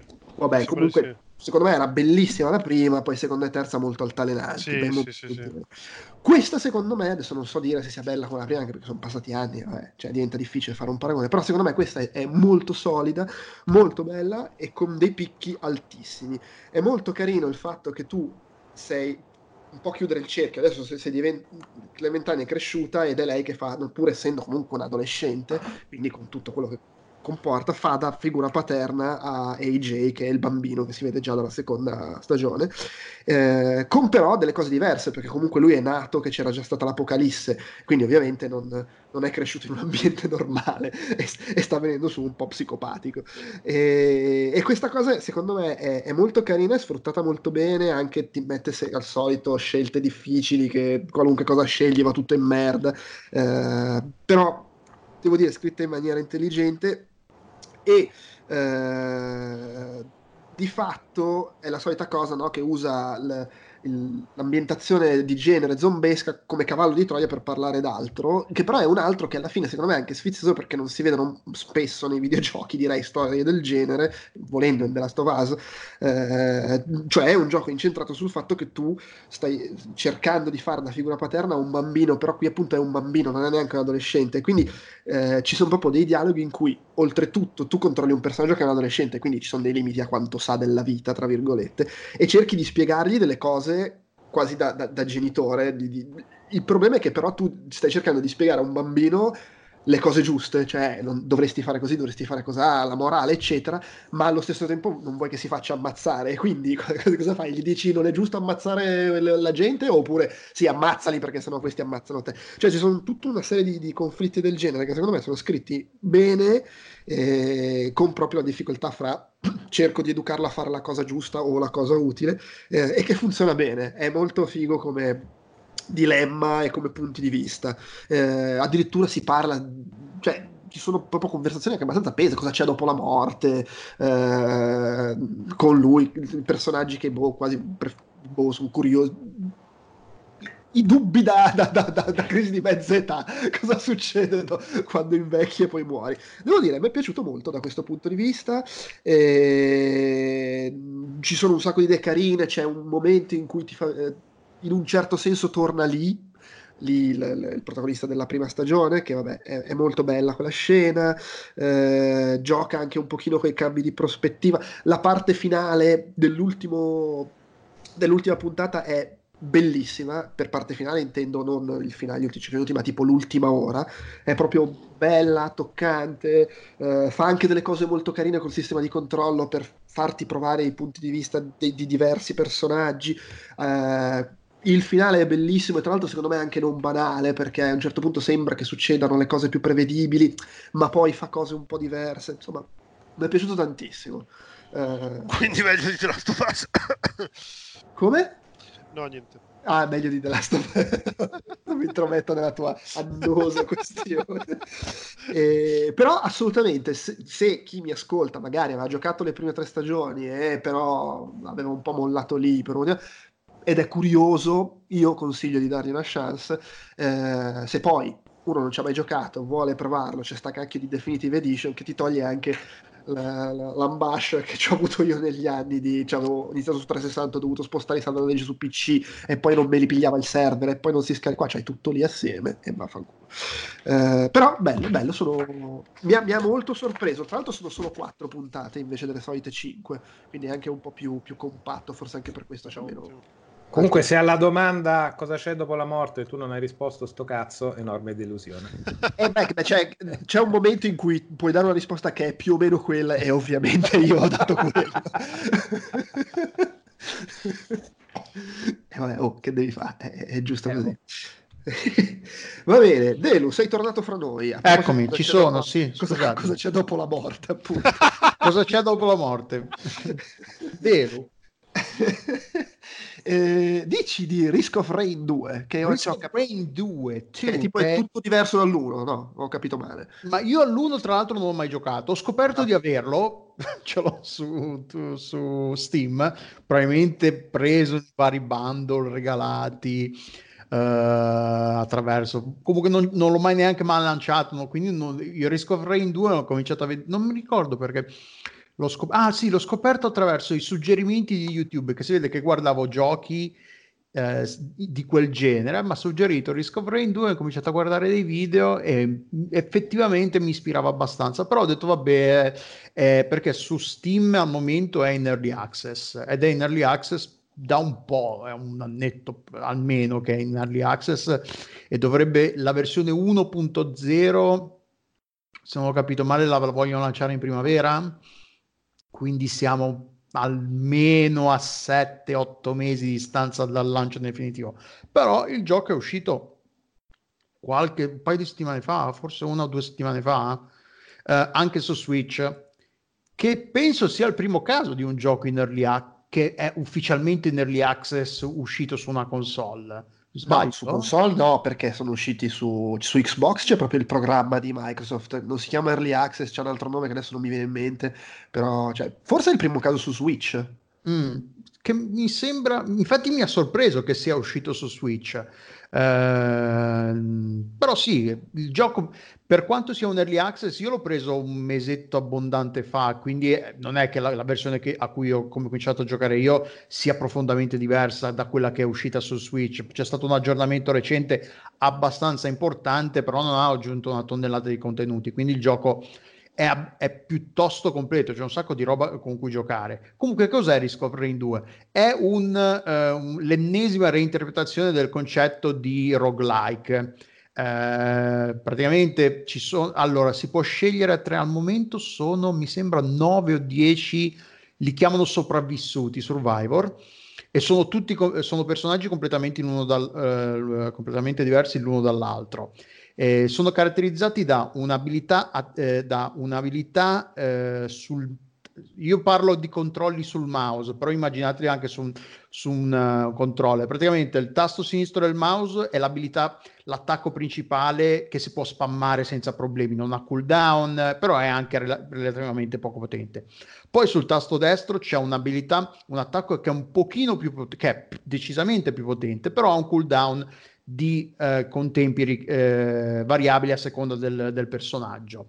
Poi c'è un'abilità di, che di solito è di movimento, che è quella di movimento, fuga, protezione, che può essere uno scatto piuttosto che un, che un, tele, un breve teletrasporto, cose del genere, che su, uh, su, su uh, sulla tastiera mi sembra sul controllo shift, control mi sembra che sia. Poi c'è eh, una, eh, la, la Ultimate, che però non è una Ultimate alla, non so, alla, alla, Destiny o alla Overwatch, quindi non è che la si può usare ogni, ogni una volta ogni 3-4 minuti, è una roba che sia è sui 15-20 secondi a seconda, ed è un'abilità decisamente più potente tra tutte quelle disponibili che di solito fa un botto di danni, però non è che ammazzi tutto quello che c'è sullo schermo, è potente ma non è una, una smart bomb dei tempi belli degli sparatutto dei, eh, dei, degli anni 80 e 90. E poi c'è uno slot di, eh, che è dedicato a un, un oggetto che ha, ha, un pezzo di equipaggiamento, diciamo, che può essere raccolto durante il gioco. Il, fu- il gioco come funziona? Praticamente si sceglie questo sopravvissuto, si viene, teletrasp- si, si viene teletra- non teletrasportati, si arriva sul livello con una eh, capsula di salvataggio, appunto Survivor, e di lì si incomincia a esplorare live- un, un, il livello. Il livello è disseminato di nemici da ammazzare che danno soldi e punti esperienza e di vari um, eh, forzieri che possono essere aperti solo pagando il, i soldi. Quindi se non si ammazza eh, i nemici non si hanno soldi e non si può salire di livello. Dentro i, i i forzieri ci sono uh, oggetti di rarità e potenza variabile, tipo ci sono quelli che a- a- aumentano, danno un, un, un, un leggero uh, bonus al danno contro i, i, i, boss, piuttosto che ruba la vita uh, per ogni danno inflitto, pi- piuttosto che crea uno scudo temporaneo quando si sconfigge un nemico c'è una marea, sono, penso che siano almeno una cinquantina di oggetti differenti, se non qualcosa di più. Eh, la cosa particolare del, eh, del, del, ciclo di gioco è che praticamente si fa un ciclo di quattro, quattro ambientazioni. Si fanno, si, ogni ambientazione si, si, gira in, si gira per l'ambientazione, si cerca il teletrasporto, si attiva il teletrasporto, si spona così il boss di fine fine ambientazione, ucciso il, il boss, si t- viene trasportati all'ambientazione successiva e si ripete il ciclo, la stessa cosa. Alla quarta ambientazione si resetta più o meno, non so, il concetto è un po' nebuloso, nel senso non è spiegato benissimo. Praticamente il loop è ogni quattro ambientazioni si torna alla prima, però le quattro ambientazioni sono scelte tra, al momento sono sette ambientazioni, se non sbaglio, diverse, forse sei, devono aggiungerne comunque. E quindi casualmente eh, si, si, finisce in una di queste ambientazioni. La particolarità però del, è che all'inizio del gioco si può scegliere tra tre livelli di difficoltà, che, che sono Risk of Rain, sono identificati da uh, Drizzle, quindi pioggerellina, uh, Rainstorm che è cos'è, temporale e Monsoon che è monsone, che è la più difficile. Non so, però all'interno de- di questo livello di difficoltà, quando si sta giocando, in alto a destra c'è una barra di difficoltà che avanza piano piano. Quindi eh, bisogna bilanciare ogni, il, il, tempo che si spende su ogni livello. Eh, quando si passa al livello successivo, il prezzo del, del, dei forzieri e la forza dei nemici è basata sul sul livello di difficoltà che ha raggiunto la barra mentre stavamo giocando. Quindi bisogna bilanciare sempre tra, ok, bisogna farmare un livello per avere il, il, la forza minima necessaria per superarlo, però non si deve spendere troppo, passare troppo tempo su uno stesso livello perché sennò quello successivo sarà comunque troppo eh, più forte rispetto a quanto eh, siamo riusciti ad accumulare noi.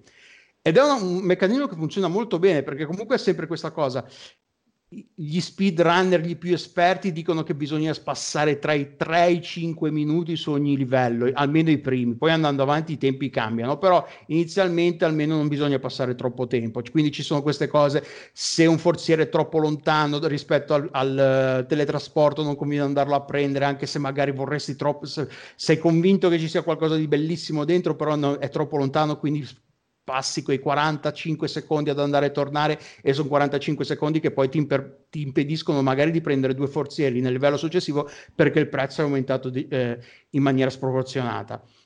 Eh, è, in, è, in, è, in, 3D con visuale alle spalle del, del personaggio Uh, graficamente non è niente di spettacolare, però è molto fluido, funziona bene. Uh, I nemici sono piuttosto vari. La, la, colonna sonora è ottima, è molto bella, molto molto bella. Mi piace, sta piacendo un sacco. I personaggi sono tutti molto diversi. Ci, tra quel, da quel, dal come il mercenario, quello più uh, no, il comando. Il comando è quello che si, perché ognuno poi deve essere sbloccato. Fac, superando eh, diverse sfide all'interno del gioco, non sono troppo complicate. Ce n'è alcune che richiedono magari una guida piuttosto, un pochino più dettagliata, che si trova su YouTube, che, che ci sono su YouTube, però non è niente di impossibile. E, e ogni personaggio offre uno stile di gioco eh, abbastanza, non radicalmente, ma piuttosto diverso. Quindi ci è, non dico che siano nove giochi in uno, perché ogni personaggio non è così radicalmente diverso, però la, la varietà di, di meccaniche di situazioni che offre un personaggio rispetto a un altro è, è effettivamente molto varia. Quindi, eh, sotto questo punto di vista, è un ottimo investimento. Costa relativamente poco, almeno su PC, penso che a prezzo pieno sia 18, 17,99, siamo comunque sotto i 20 euro, non so quanto costi su Switch, non ho, non ho controllato. E per essere un early access è molto bello, cioè vi deve piacere il roguelike, che quindi quando morite si riparte da zero, quella cosa del, della progressione che si salva tra una partita e l'altra non c'è, non c'è neanche la non è neanche come una, non è neanche un gioco in cui sblocchi dei potenziamenti che, che, puoi, eh, che puoi preservare tra una partita e l'altra. No, si riparte sempre e rigorosamente da zero con ogni personaggio. Eh, però no, è bello, a me sta piacendo.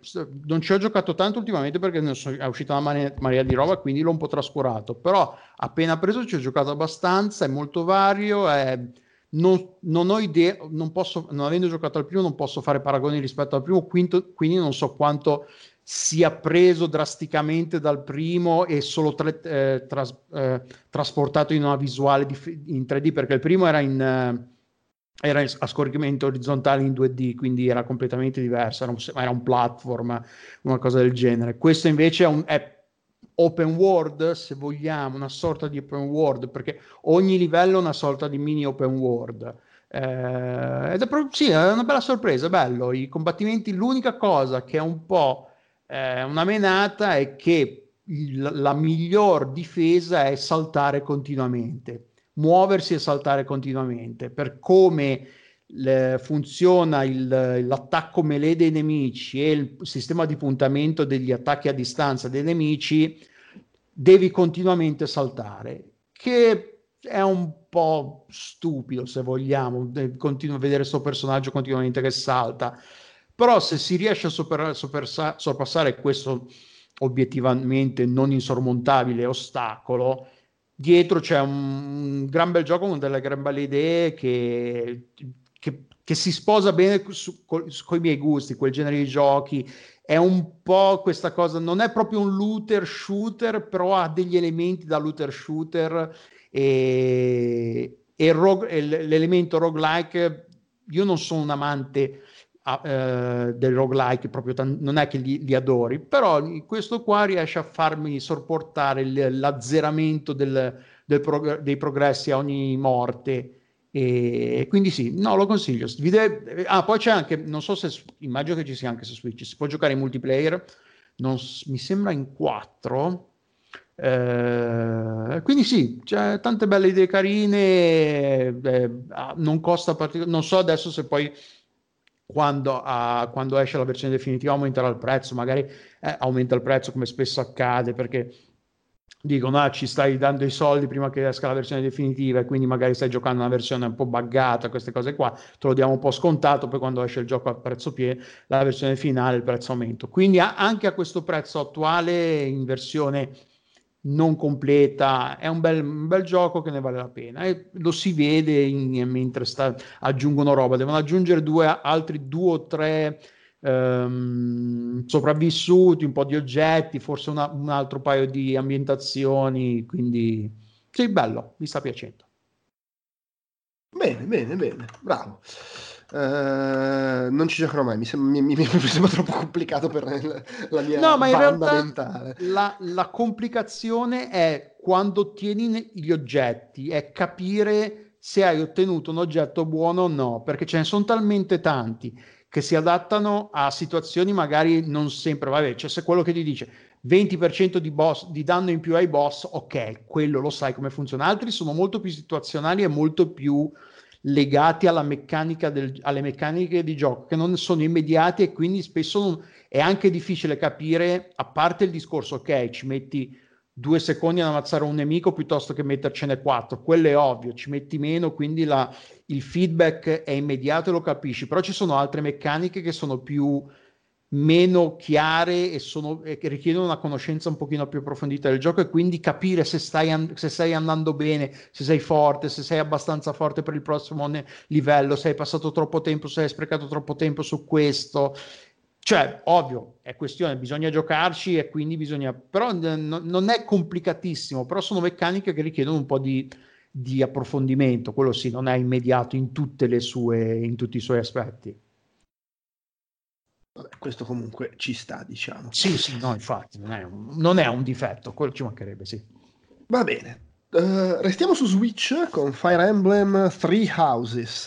Uh, Ugo, Giuseppe, com'è? Eh, Giuseppe, vai tu, che io ho parlato assai. No, è molto, è molto bello, mi è piaciuto.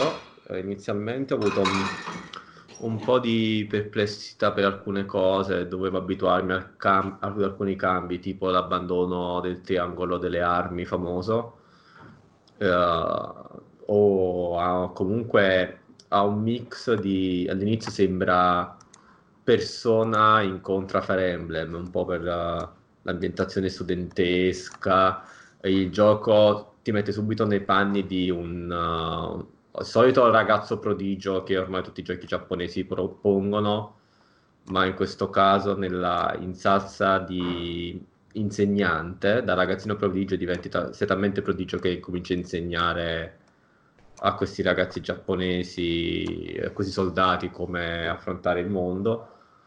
E che dire, il gioco in sé uh, ci mette un po' a ingranare dal punto di vista di difficoltà del classico Fire Emblem, ma quando ingrana, ingrana strabene. Il gioco è, è bello lungo, è ben gestito e anche abbastanza, nonostante tutta questa sequenza scolastica che appunto ricorda le fasi di persona tra un dungeon e l'altro, riesce a per, ti permette di gestire bene il ritmo della, della, della crescita, dello svolgimento dei combattimenti e quant'altro. Uh, ha un'interessante meccanica legata alle... è da un po' che Fire Emblem mette sul piatto diverse fazioni tra cui scegliere. Questo lo fa molto bene proponendo un vero neanche un video, tre strade completamente alternative, 3-4 che ce n'è una nascosta, completamente alternative l'una dall'altra, che nonostante il gioco mi è durato con uh, una casata 50 ore, uh, ti fa venire quasi voglia di provare altre casate e dire cacchio, ci spendo altre decine di ore per vedere l'altro lato della medaglia, una storia alternativa, quant'altro. Molto intelligente la crescita dei personaggi e delle abilità, per, con, uh, permette un power play, però non alla disgaea che è veramente power play fino a se stesso, ma un power play ben gestito e, e sfizioso davvero, permette di customizzare parecchio le, le unità mixando abilità diverse. E che dire, nonostante anche qui qualche perplessità un po' iniziale che derivante più che altro dalle mie abitudini diverse, mi è piaciuto, mi è piaciuto molto e lo considero un ottimo capitolo della serie, nonostante invece qualcuno degli ultimi per 3DS a un certo punto mi ero rotto le palle e l'avevo abbandonato. Questo me lo sono goduto fino in fondo davvero. E unico neo, se vogliamo dirla, design dei personaggi tra il ridicolo e l'imbarazzante. E una realizzazione tecnica, diciamo, non, non sempre piacevole, tutt'altro. A volte, diciamo, le texture. Uh, sono quasi non pervenute, ecco, che non vorrei esagerare, ma è uno di quei... Eh, sì, tecnicamente sfondi e mappe sono molto... Sì, è... cioè, un, del, tecnicamente veramente di, di, un'altra generazione da un certo sì, punto di vista. È... Uno poi non gioca a Fire Emblem per quello, però si nota. Io per esempio invece sul design dei personaggi non sono stato così, cioè, personalmente non mi ha dato così fastidio, più il contorno del monastero, delle robe che veramente era Hogwarts su PS2. Poi, Poi combat no, system veramente figo. Sì, sì, Combat anche... System come l'hanno studiato e questo tra tutti i Fire Emblem mi sembra quello che permette al giocatore la personalizzazione sì, sì, maggiore di ogni singolo personaggio, quindi se vuoi veramente cambi classe, vai, fai, È porti, un... min maxi, ti prendi abilità da altri, fai cose. È un power play gestito molto intelligente, sì. cioè è un power play però che ti lascia sempre quel po' di sfida che non è diventi quella roba da trattore. Immagina tutto. E... Sì, poi dipende, perché io per esempio l'ho... Vabbè, che non l'ho giocato né a livelli di difficoltà alti o altro minimamente, a livello di power play, quando hai la possibilità di giocarti le cose, tu per esempio hai fatto una casata e ti è durato 50 ore, io ho fatto una casata e con la possibilità di acchiappare gli studenti anche delle altre casate, non i leader, quindi la storia è comunque quella della tua casata, ma se vuoi puoi convincere in base a min-maxing di stat a farti joinare anche da altri personaggi, quindi con altre abilità e altre cose, io mi sono shippato praticamente gli studenti delle altre casate, ma la mia partita è durata 150 ore. Minchia. 150 ore e la roba di avere 150 tutti gli altri personaggi e la possibilità di livellarli tutti e specializzarli tutti ha fatto sì che non solo giocavo tantissime battaglie, tantissime robe per far livellare tutti a pari, al pari, ma che visto che in battaglia puoi aumentare il supporto del personaggio e quindi guadagnare dei bonus quando sono vicini perché hanno fatto più amicizie, ci sono vari livelli di supporto, i miei facevano tutti amicizia con tutti e alla fine di ogni, di ogni sessione di battaglia c'erano, che ne so, 25 conversazioni di supporto a turno sì. che erano 45 minuti di chiacchiere del cazzo. Alcuni no, io... personaggi sono carini, altri molto meno che proprio sono arrivato alla fine boccheggiante. No, Però quello certa... è un problema di ossidino, eh, non del gioco. Il gioco ti permette di, di, giocarlo e di skippare roba in maniera molto più tranquilla, ma io no, volendo io fare completissima che... roba 150 ore alla fine non ero veramente boccheggiante, devo dire. No, io ammetto che qualche dialogo di supporto l'ho, l'ho skippato bellamente Tanto che a un certo punto mi è successo, ah, ora puoi sposare questa persona. E io, ah, perché cosa? Chi è? Quando mai, ho, quando mai gli ho parlato? No, però vabbè, al di là di, di, questo, secondo me è veramente, veramente ben riuscito questo giro. Dopo qualche capitolo 3DS forse un po' troppo prolisso. Questo c'ha tanta carne al fuoco, ma fatta bene, secondo me. Mi è piaciuto, mi è piaciuto molto. Ok, ok. Eh, oh, Stefano. Che piacere. Certo. Untitled Goose Game. Ah, che L'attesissimo Untitled Goose Game. No, ma poi tra l'altro questa settimana è stata una gioia perché questo con uh, uh, What the Golf assieme un po' è uscito What the Golf? Sì, Eh, su- su Apple, eh. Apple, su... Mandatevene a fanculo. E- Sono con te, Bellotta, anch'io. Aspetta, aspetta. No, no, vabbè, ma poi, poi- poi di, di What the Golf ne parliamo dopo perché cioè, ci sono da dire delle cose. Ah, non- pure scaletta, è vero. Eh, sì, sì, no. Eh, comunque, Untitled Goose Game, cazzo che meraviglia. Sono l'unico che ci ho giocato? Sì. Eh, io l'ho provato sì. solo in fiera con te. Sì, pure Ok, io l'ho provato in fiera con te in beta. Che, che bello, che bello. Eh, Untitled Goose Game è come, come- come ha scritto giustamente Kotaku, che ogni tanto ne fa una giusta, Metal Goose Solid, ossia eh, sei un, un oca, come, come mi ha fatto giustamente notare più volte Joe Pep, che eh, va in giro in maniera completamente stealth per questo villaggetto e deve fondamentalmente dare fastidio agli abitanti del villaggio.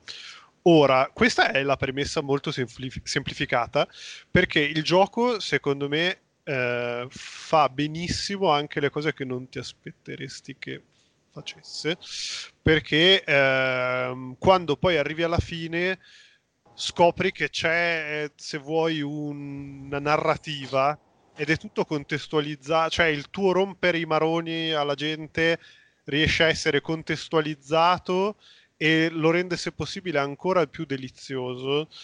Eh, considerando poi che tutto il gioco è veramente squisito, cioè a partire dall'aspetto grafico che è boh, un cartone animato, eh, un cartone animato bellissimo da, da vedere, morbidissimo da giocare, super piacevole in tutti gli aspetti. Il- tutte le, tutte le- le meccaniche stealth sono veramente belle, sono ben fatte. C'è anche un discreto elemento puzzle eh, per eh, non farsi sgamare o per arrivare in determinati punti delle, delle varie, dei vari quadri eh, senza che gli avventori, senza che i personaggi umani ti, ti diano fastidio o ti rompano le balle ehm, qua e là. E- ed è proprio bello, cioè è proprio una sfida non, non- non necessariamente difficile, ma, ma intrigante e stimolante. E poi soprattutto, eh, appunto, ogni, ogni quadro, diciamo, ogni quadro, ogni, ogni sezione del villaggio ha dei diversi obiettivi dichiarati, diciamo, per, per farti proseguire poi con, con la tua strada e ne ha molti di più nascosti, per cui tu in realtà arrivi alla fine del gioco mh, relativamente in fretta, nel senso che in tre orette te la cavi e fai le cose, le cose semplici, tra virgolette. E, e poi ti si apre tutto un pantheon di situazioni in cui eh, in realtà poi vedi anche, vedi anche i personaggi, vedi anche i- gli abitanti del villaggio che escono un po' da- dalle routine eh, dei loro movimenti che hanno, e si muovono in maniera inaspettata, oppure scopri, grazie ai nuovi obiettivi, che puoi fare delle cose a cui magari non avevi pensato. Eh, insomma, secondo me è, un- è veramente un bel gioco che nella sua semplicità è super efficace, è super divertente e ti stimola mh, in maniera veramente piacevole. Eh, poi io l'ho comprato su Switch e quindi è proprio delizioso, cioè la morte sua. Eh, boh, ba- basta. Se non avete altre domande, direi che questo è. Lo voglio. Sì, Eh, ma guarda, è, veram- è veramente bello. Cioè, con tutto che appunto noi l'abbiamo visto due anni fa insieme, io, te e Bellotta, e ci siamo innamorati e sembrava già squisito all'epoca. È proprio bello, cioè è proprio quella roba lì e, e riesce anche ad essere pieno di mh, cose a cui magari dici, boh, ma quest- questa roba si potrà fare, questa roba l'avranno prevista. E effettivamente poi funziona tutto e, e ci rimane, cioè sei preso bene perché dici, cazzo, è una roba così minuta, così pensata eh, piccolina, precisina, eh, e poi fai la cagata divertente che pensi di romperlo e invece poi funziona e ti dà la sua risposta sul pezzo ancora più divertente e dici, boh, vabbè, bravissimi, bravi tutti. Proprio bello, bello, bello. E, Bene, bene. e tra l'altro anche negli aspetti tipo, che ne so, la colonna sonora, cioè perfetto. Fa, fa- e fa veramente tutto nella misura giusta e nel modo giusto ed è squisito. Ok. Ok, allora adesso vado subito a comprarlo. Su, su Epic Game Store così per dar fastidio alla gente che si Tra incazza. parentesi, sì, tra, tra parentesi, scusate, vi segnalo, visto che siamo un- anche un po' all'angolo degli accattoni ultimamente, eh, che se lo comprate su Switch, eh, in questo periodo di grandi uscite un po' da tutte le parti, ma anche e soprattutto su Switch, eh, se siete abbonati all'online potete comprare due va- cioè potete comprare va- uh, tipo due voucher per 99 euro che vi danno diritto a eh, un voucher vi dà diritto a un gioco a prezzo pieno. Eh, ma non solo, i voucher vi danno diritto a dei punti stella che equivalgono a mh, degli sconti in euro. E se fate come me e comprate i due voucher più Zelda, vi ritrovate in un botto tipo 6 euro di sconto e a quel punto Untitled, Untitled Goose Game lo pagate tipo 8 euro, che buttali via, cioè buttalo via, è sempre meglio di pagarlo 14.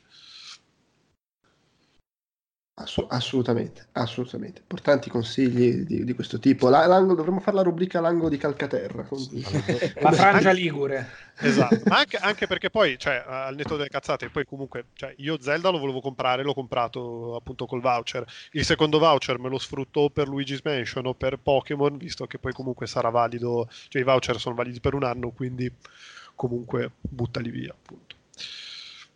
No, no, che buttali, usali. Eh, va bene, allora. Telling Lies, che mi, mi pare di capire ci siano opinioni... Eh, adesso dobbiamo proprio- piccar- picchiarci il bellotto perché No, lui- dai, ma perché? No. mani in faccia, no, Eh, no. Le mani in faccia, vabbè. allora comincio io perché chi dà in faccia per primo dà in faccia due volte, diceva il saggio.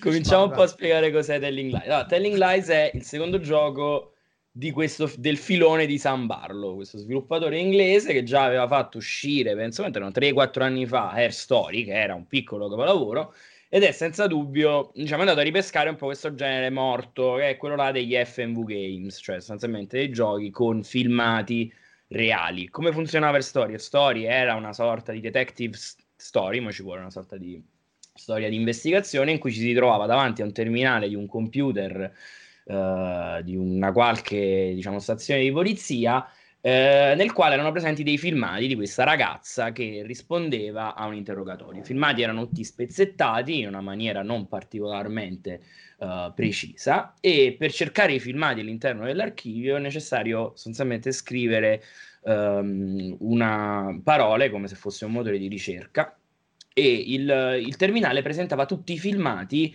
che eh, diciamo avevano eh, quella parola al loro interno. Però il caveat era che presentava solo i primi cinque in ordine cronologico. Ora immaginate che c'erano più o meno, non voglio dire una cagata, però 200 filmati, quindi se tu cerchi parole molto generiche, ovviamente ti presenta sempre quelli all'inizio della storia, perché ovviamente questi, diciamo, questi vari eh, diciamo, videini eh, si distribuivano nell'arco di vari interrogatori di questa ragazza. E, mm, e quindi niente, stava a te poi guardando i vari filmati cercare nuove parole chiave eh, che potessero diciamo far scoprire eh, nuove parti della storia che potevano essere robe interessanti, robe meno interessanti, vicoli ciechi e quant'altro. E la storia era abbastanza diciamo come dire, eh, compatto e coerente, nel senso che c'era, si vedeva sempre solo una persona, c'era un finale eh, che si sbloccava una volta visti un tot di video, quindi potevi sostanzialmente vedere il finale pure senza aver capito una mazza, ehm, però più o meno la storia era sempre la stessa, quindi la soddisfazione del giocatore stava nel cercare di ricostruire cosa era successo uh, via via. Telling Lies parte dagli stessi presupposti perché poi il gameplay è Scusa, stavo, sostanzialmente- stavo pensando che è bellissimo che te che sei quello che fa il retro game, eccetera, per parlare di Telling Lies hai parlato del gioco vecchio. Eh, perché, perché è più semplice paradossalmente. Ok. non lo so, lo trovo più semplice perché Telling Lies di fatto ha lo stesso gameplay, è un po' aggiornato, però anziché avere una persona sola, diciamo che parla durante un interrogatorio, è, ehm, è sostanzialmente un... ehm, si cerca su un archivio di dati rubati, o meglio intercettati dall'NSA, che è sostanzialmente la- l'ente americano che, che- che ci, ci ruba tutto e ci sta sentendo, infatti salutiamo l'NSA in questo momento. E, Però mi hanno detto, detto che contribuisce su Patreon. eh. Ah, sì, sì, infatti sì, è uno dei nomi, è, solo, è una sigla probabilmente. E, diciamo, parte, sostanzialmente parte dallo stesso presupposto, quindi c'è un archivio frammentato di video all'interno di un computer in cui cercare, però stavolta anziché essere una persona sola ed essere un giallo, ha diciamo un po' più un- uno stampo quasi voyeuristico perché i filmati sono molto più lunghi, riguardano diciamo quattro protagonisti, o meglio, un, un protagonista, tre coprotagoniste più vari personaggi qui e lì. Ed è una storia da respiro molto più ampio, quindi è meno focalizzata sul giallo da scoprire, eh, ma è, diciamo, ci sono molte più trame, molto più sottotrame, molte più cose, eh, anche semplicemente da guardare. E anziché essere, cioè, da guardare anche solo per il piacere di guardarle, perché magari sono recitate bene, perché eh, dicono più si- su quel personaggio.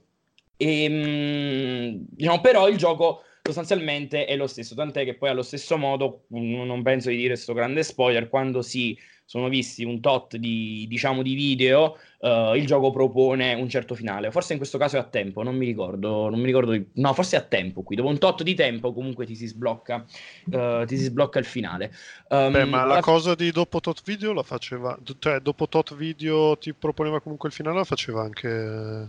È story, sì, infatti, sì, sì, infatti l'ho detto prima, però qui mi pare che a tempo invece, dopo un lo 4 ricordavo. ore ti dà il finale, una roba del genere.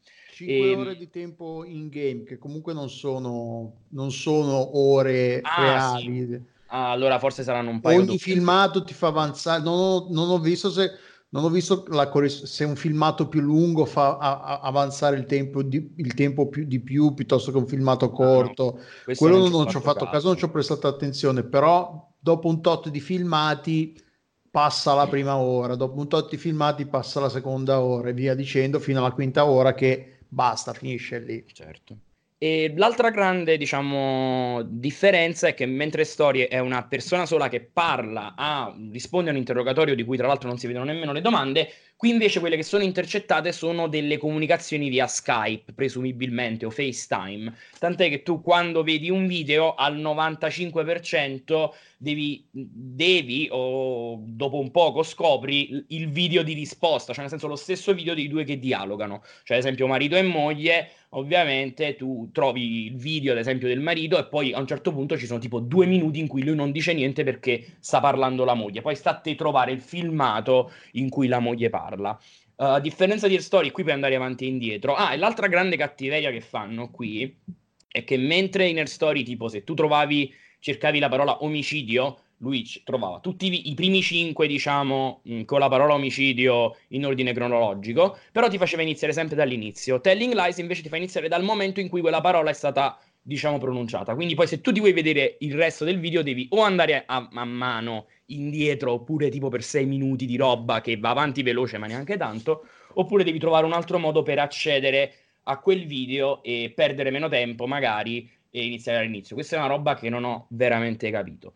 Comunque, alla fine, dal punto di vista del gameplay, il gioco è lo stesso, quello che cambia fondamentalmente è il tipo di filmati, il tipo di storia che viene raccontato. C'è una trama principale, c'è un mistero, più che altro un'evoluzione un de- del, per- del protagonista che va capito, la storia del protagonista che va capita, ma diciamo pres- è, è- è meno focalizzata su quello quanto più proprio su questo aspetto gua- quasi voyeuristico di poter seguire le vite del, diciamo, di questi 4 o 5, 6 sconosciuti e vedere come si intrecciano. C'è un messaggio politico molto più forte, abbastanza in your face, proprio piazzato lì nella trama principale, e per il resto è, è, un po più, è un po' più lento, un po' più sperimentale, un po' più come se fosse ecco, una, una serie TV, quindi con un, un quattro personaggi che si seguono all'interno dei, dei, mesi in cui si dipanano poi tutti questi, questi, video che ci sono. E io francamente l'ho trovato comunque piacevole nell'ottica di diciamo vedere una mm, diciamo di vedere una serie che poi è ben recitata perché gli attori che ci sono sono comunque attori che vengono dal mondo delle serie tv non sono i primi c'è anche Tomardi del discount che l'ho chiamato lo chiamavo così poi ho scoperto che pure Joe Pep lo chiamava così che è il protagonista e diciamo il è recitato mondo intero lo chiama così va detto. Il mondo intero lo chiama no io non lo sapevo dico ma io sono sì, stato no, poi questa cosa come, come, ti dicevo è esplosa in particolare quando è uscito il film di cui adesso mi sfugge il titolo in cui lui che assomiglia a Tomardi è, è, è, è il film è praticamente Venom solo che invece è un costume alieno è un'intelligenza artificiale che gli fa le cose strane. Però è la stessa storia è proprio, ed è bravo, da, anche perché lui fa la parte più pesante, più, più corposa del gioco, devo dire la verità. Se la cava bene. Per il resto, poter spiegare un minimo le tematiche è un casino perché si va inevitabilmente nel mondo degli spoiler. È comunque un gioco che viene, eh, come dire, assaporato in maniera completamente diversa a seconda della persona che lo sta esplorando. Perché può essere incuriosito da quella parola, da quel personaggio. Io consiglio di avere il notebook per segnarsi le cose, cioè nel senso di avere proprio carta e penna per segnarsi nomi, situazioni, posti da poter cercare poi nelle volte, diciamo, nei giri successivi. Eh, è particolare, unico, secondo me, nel complesso è meno efficace di, di Air Story però comunque piacevole, ben fatto e soprattutto di questa roba così se ne vede poca. Mo lascio a Delu che sicuramente ha, ha da ridire sulla cosa, ma ne abbiamo già parlato pur brevemente su, su Slack, quindi vai. Ma vai a Delu. me ha dis- discretamente abbaffa- abboffato le palle. Ok. Eh, perché fondamentalmente, cioè il problema fondamentale è che no- è una rottura di coglioni guardare i video. Per, per, per, ma no, per, è un gioco di video se ti rompi con ah, per, tre, per tre motivi che presi singolarmente non sarebbero gravissimi, ma per il modo in cui è costruito il gioco e per il modo in cui questi tre motivi interagiscono tra di essi, f- con, eh, formano un coacervo di rottura di coglioni che mi ha impedito di, di cioè Moderato, va detto. Eh? Sei moderato, va detto. No, no ho capito diciamo... esattamente che cosa ti ha rotto. Forse... I coglioni. Ah, yeah, ok. Perché mo- io mi sono reso conto di quanto non mi stava piacendo quando ho incominciato a guardare, a cercare le parole e mi vedevo, vedevo i, i, i, filmati che magari erano tipo 7-8 minuti. Perché appunto una delle, delle differenze enormi rispetto a uh, Air Story è che i filmati di questo, questo di Telling Lies sono alcuni sono nettamente più lunghi. Io mi ricordo che Air Story i più lunghi erano tipo 3-4 minuti. Ma Potrei nemmeno, ricordare male, eh? No, nemmeno, Però, proprio 3-4 minuti ce n'erano pochissimi. Sì, sì, I, più lunghi, I, più lunghi, di Air Story erano 3-4 minuti e comunque erano, erano rari. Mediamente erano sempre intorno a un minuto, con alcuni addirittura pochi secondi, comunque era roba breve. Questi qua a volte sono lunghi 7-8 minuti. Quindi teniamo in mente lunghezza 7-8 minuti. Tu cerchi una parola, non so, eh, cerchi un nome di un personaggio, cerchi il nome di un, di, una, di, un, di un luogo nominato in un altro video che cerca ti mette il, c- apri il video e vedi che sei a 7 il, il, il, il, filmato è a 8 minuti e ti, il, gioco ti mette a 7 minuti e 20 che cazzo fai? ti vedi 40 secondi senza vedere i 7 minuti 20 precedenti o riavvolgi?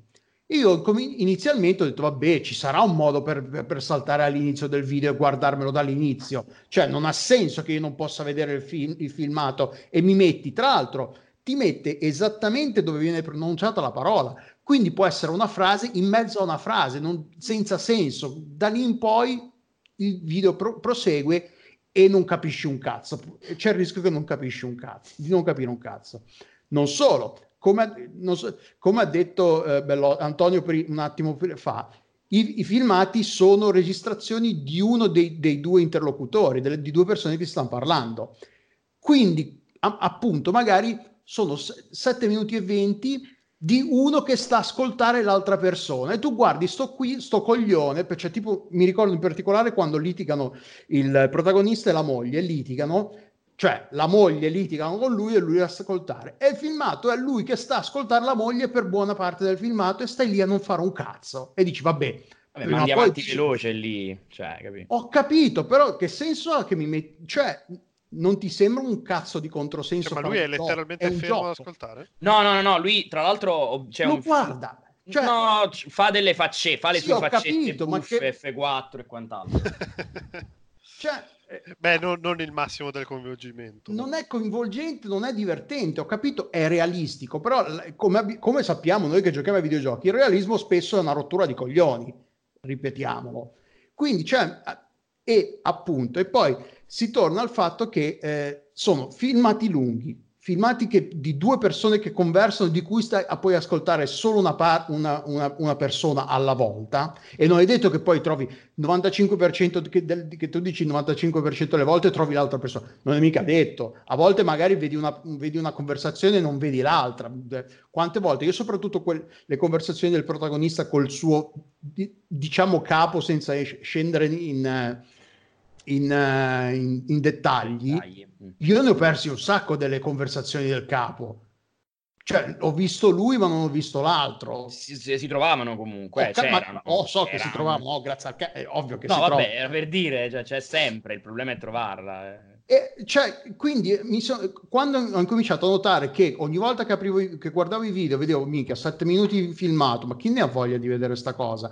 Che poi magari mi mette all- alla fine, devo riavvolgere, che la, il riavvolgimento era tipo a doppia velocità, quindi un filmato di 7 minuti lo riavvolgi in 3 minuti e mezzo, ma ti sembra che devo riavvolgere per 3 minuti? Devo fare niente per 3 minuti? Tra l'altro in un gioco in cui il tempo è letteralmente denaro nel senso che non puoi dire vabbè ci metto quanto ci metto, vado avanti, li guardo al mio tempo, no, ti impone, ti, ti impone un limite temporale in cui devi per forza vedere quello che hai visto hai visto e il resto. Poi ovvio che il gioco ti permette se non sbaglio ti permette di continuare a vedere non mi ricordo sì, male. puoi ritornare dopo il finale eh, però a quel punto io Mentre per Air Story avevo continuato un sacco a vedere i filmati perché volevo, c'erano un sacco di, di, cose che volevo riempire, dettagli da, che mi erano rimasti oscuri, che non avevo capito, che volevo vedere se venivano eh, spiegati o no. Questo quando l'ho finito ho detto, ma sai che c'è, ma chi cazzo non lo fa fare di tornare a vedere sta cosa? La, la combinazione della lunghezza del film, l'impossibilità dei filmati, l'impossibilità di, di, di fare un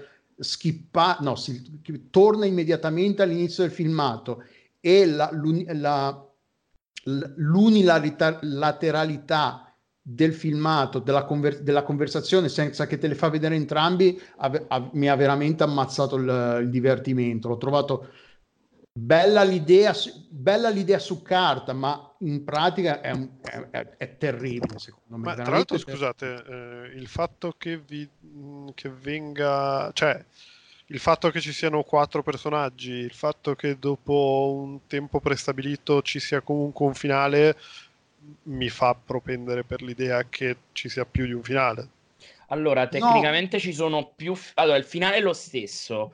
Però okay. non so quanto posso dire senza... Vabbè, comunque... Eh, no, semplicemente... Fa... Cioè, aff... no, no, no. mi rendo conto che sia una domanda spinosa. Se no, no, no, aspetta, in realtà aspetta, si, aspetta, si fammi, risolve fammi, abbastanza semplicemente. Dipende tu da quale dei vari compri... delle varie comprimarie hai seguito di più. Cioè, okay. di quale delle tre comprimarie hai visto più video, okay, in buona comunque, sostanza. Comunque hai un punto di vista diverso sullo stesso finale, diciamo.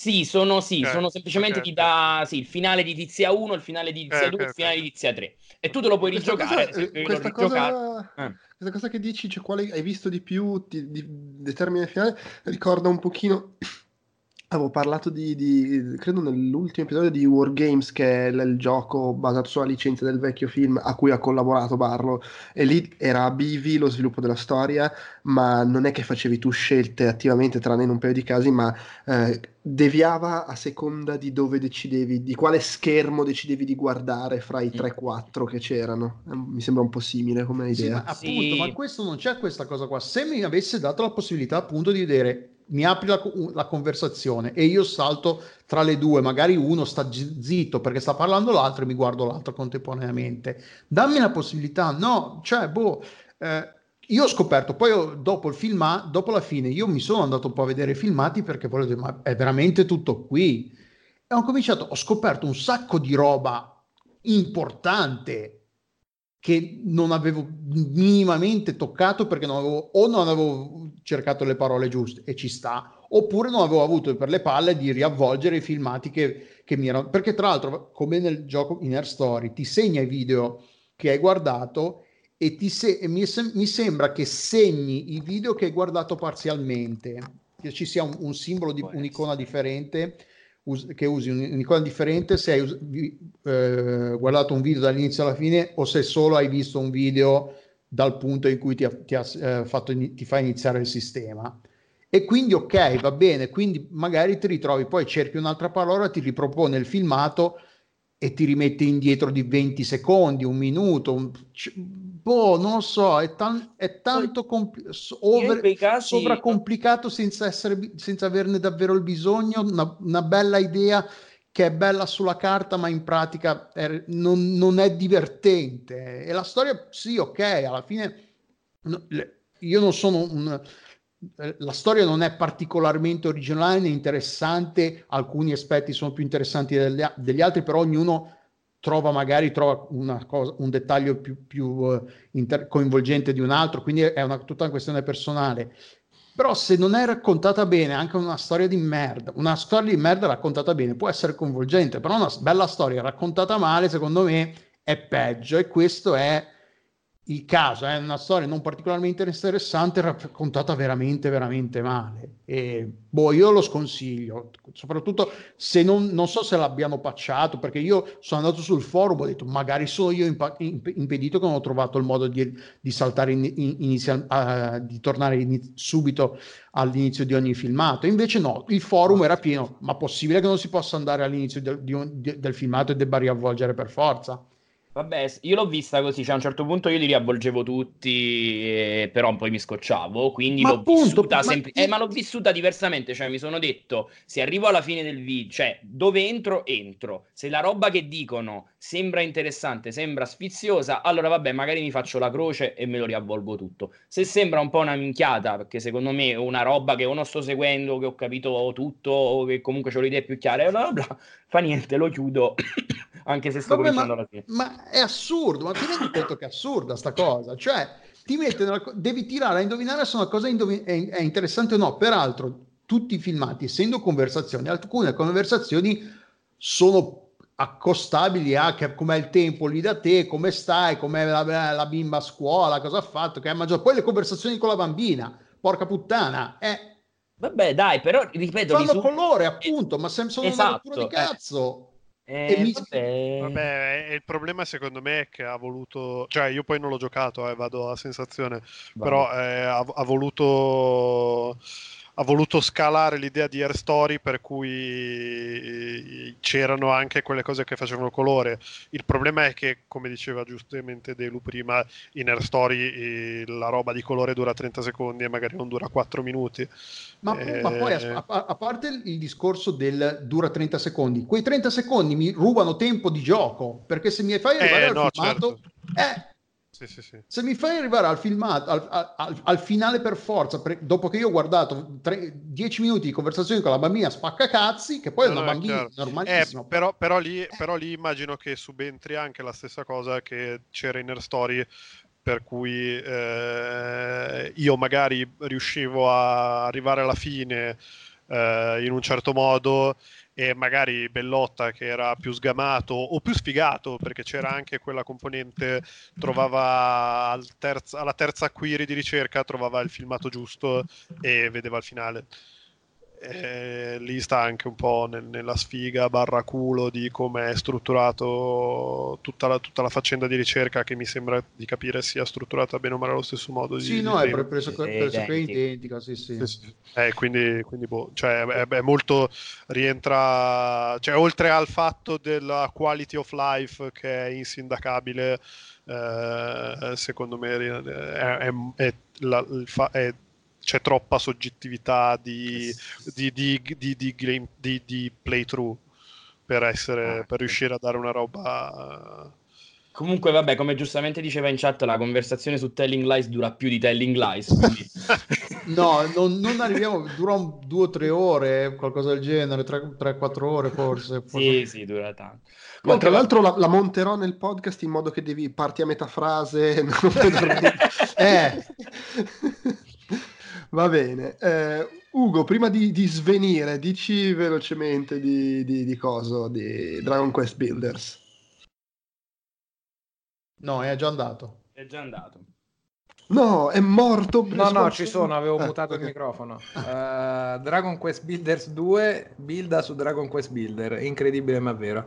E quindi in realtà è un seguito che ha uh, un sacco di migliorie di quality of life, l'interfaccia è di molto migliorata. Se lo giocate vi consiglio subito di andare nelle impostazioni e di cambiare il sistema di controllo onde evitare che il pulsante dei dialoghi sia lo stesso dello strumento principale perché altrimenti tutte le volte che volete zappare e avete sempre un personaggio che vi segue con cui potete dialogare parte il dialogo che è una roba che nelle prime due ore mi stavo per strappare i capelli poi ho, ho scoperto che era quella di default che era pensata così bene ma invece se vai a cambiarla puoi evitare che str- eh, il pulsante del tuo strumento principale sia quello per parlare che ogni volta che ti giri hai questo mallet che ti segue c'è sempre lui che ti vuole dire una cazzata.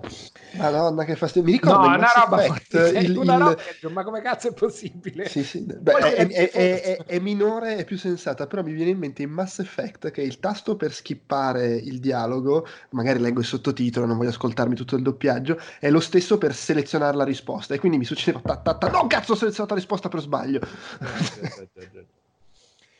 Detto questo, hanno fatto un sacco di miglioramenti che rendono più snella l'esperienza e anche delle idee brillanti per cui quando a un certo punto hai... Che cos'è? Ah, per chi non ci ha mai giocato, è Minecraft misto a Dragon Quest nella maniera più basica possibile, nel senso che è molto Minecraft e un tot di Dragon Quest come immaginario e come minimo, di, neanche troppo minimo, di storia generale che porta avanti gli eventi e molto la roba forse peggiore qua soprattutto che si avverte di più è che è molto lineare nel, nella progressione che devi fare. Cioè tu sei libero sul mondo hai magari su, su, un'isola e poi se ne sbloccano tante altre andando avanti nella storia ma la sequenza di queste che devi fare per andare avanti è estremamente uh, sequenziale, quindi non è che dici faccio questo, poi faccio questo, poi ho quest'altra questa, in parte sì, ma quella principale che porta avanti la storia, che quindi ti dà nuove ricette, che ti fa trovare nuove isole, la devi seguire con là. Per dire, arrivi in un posto nuovo, devi fare tutto lo scaling perché è un deserto di merda, è tutto arido ti dicono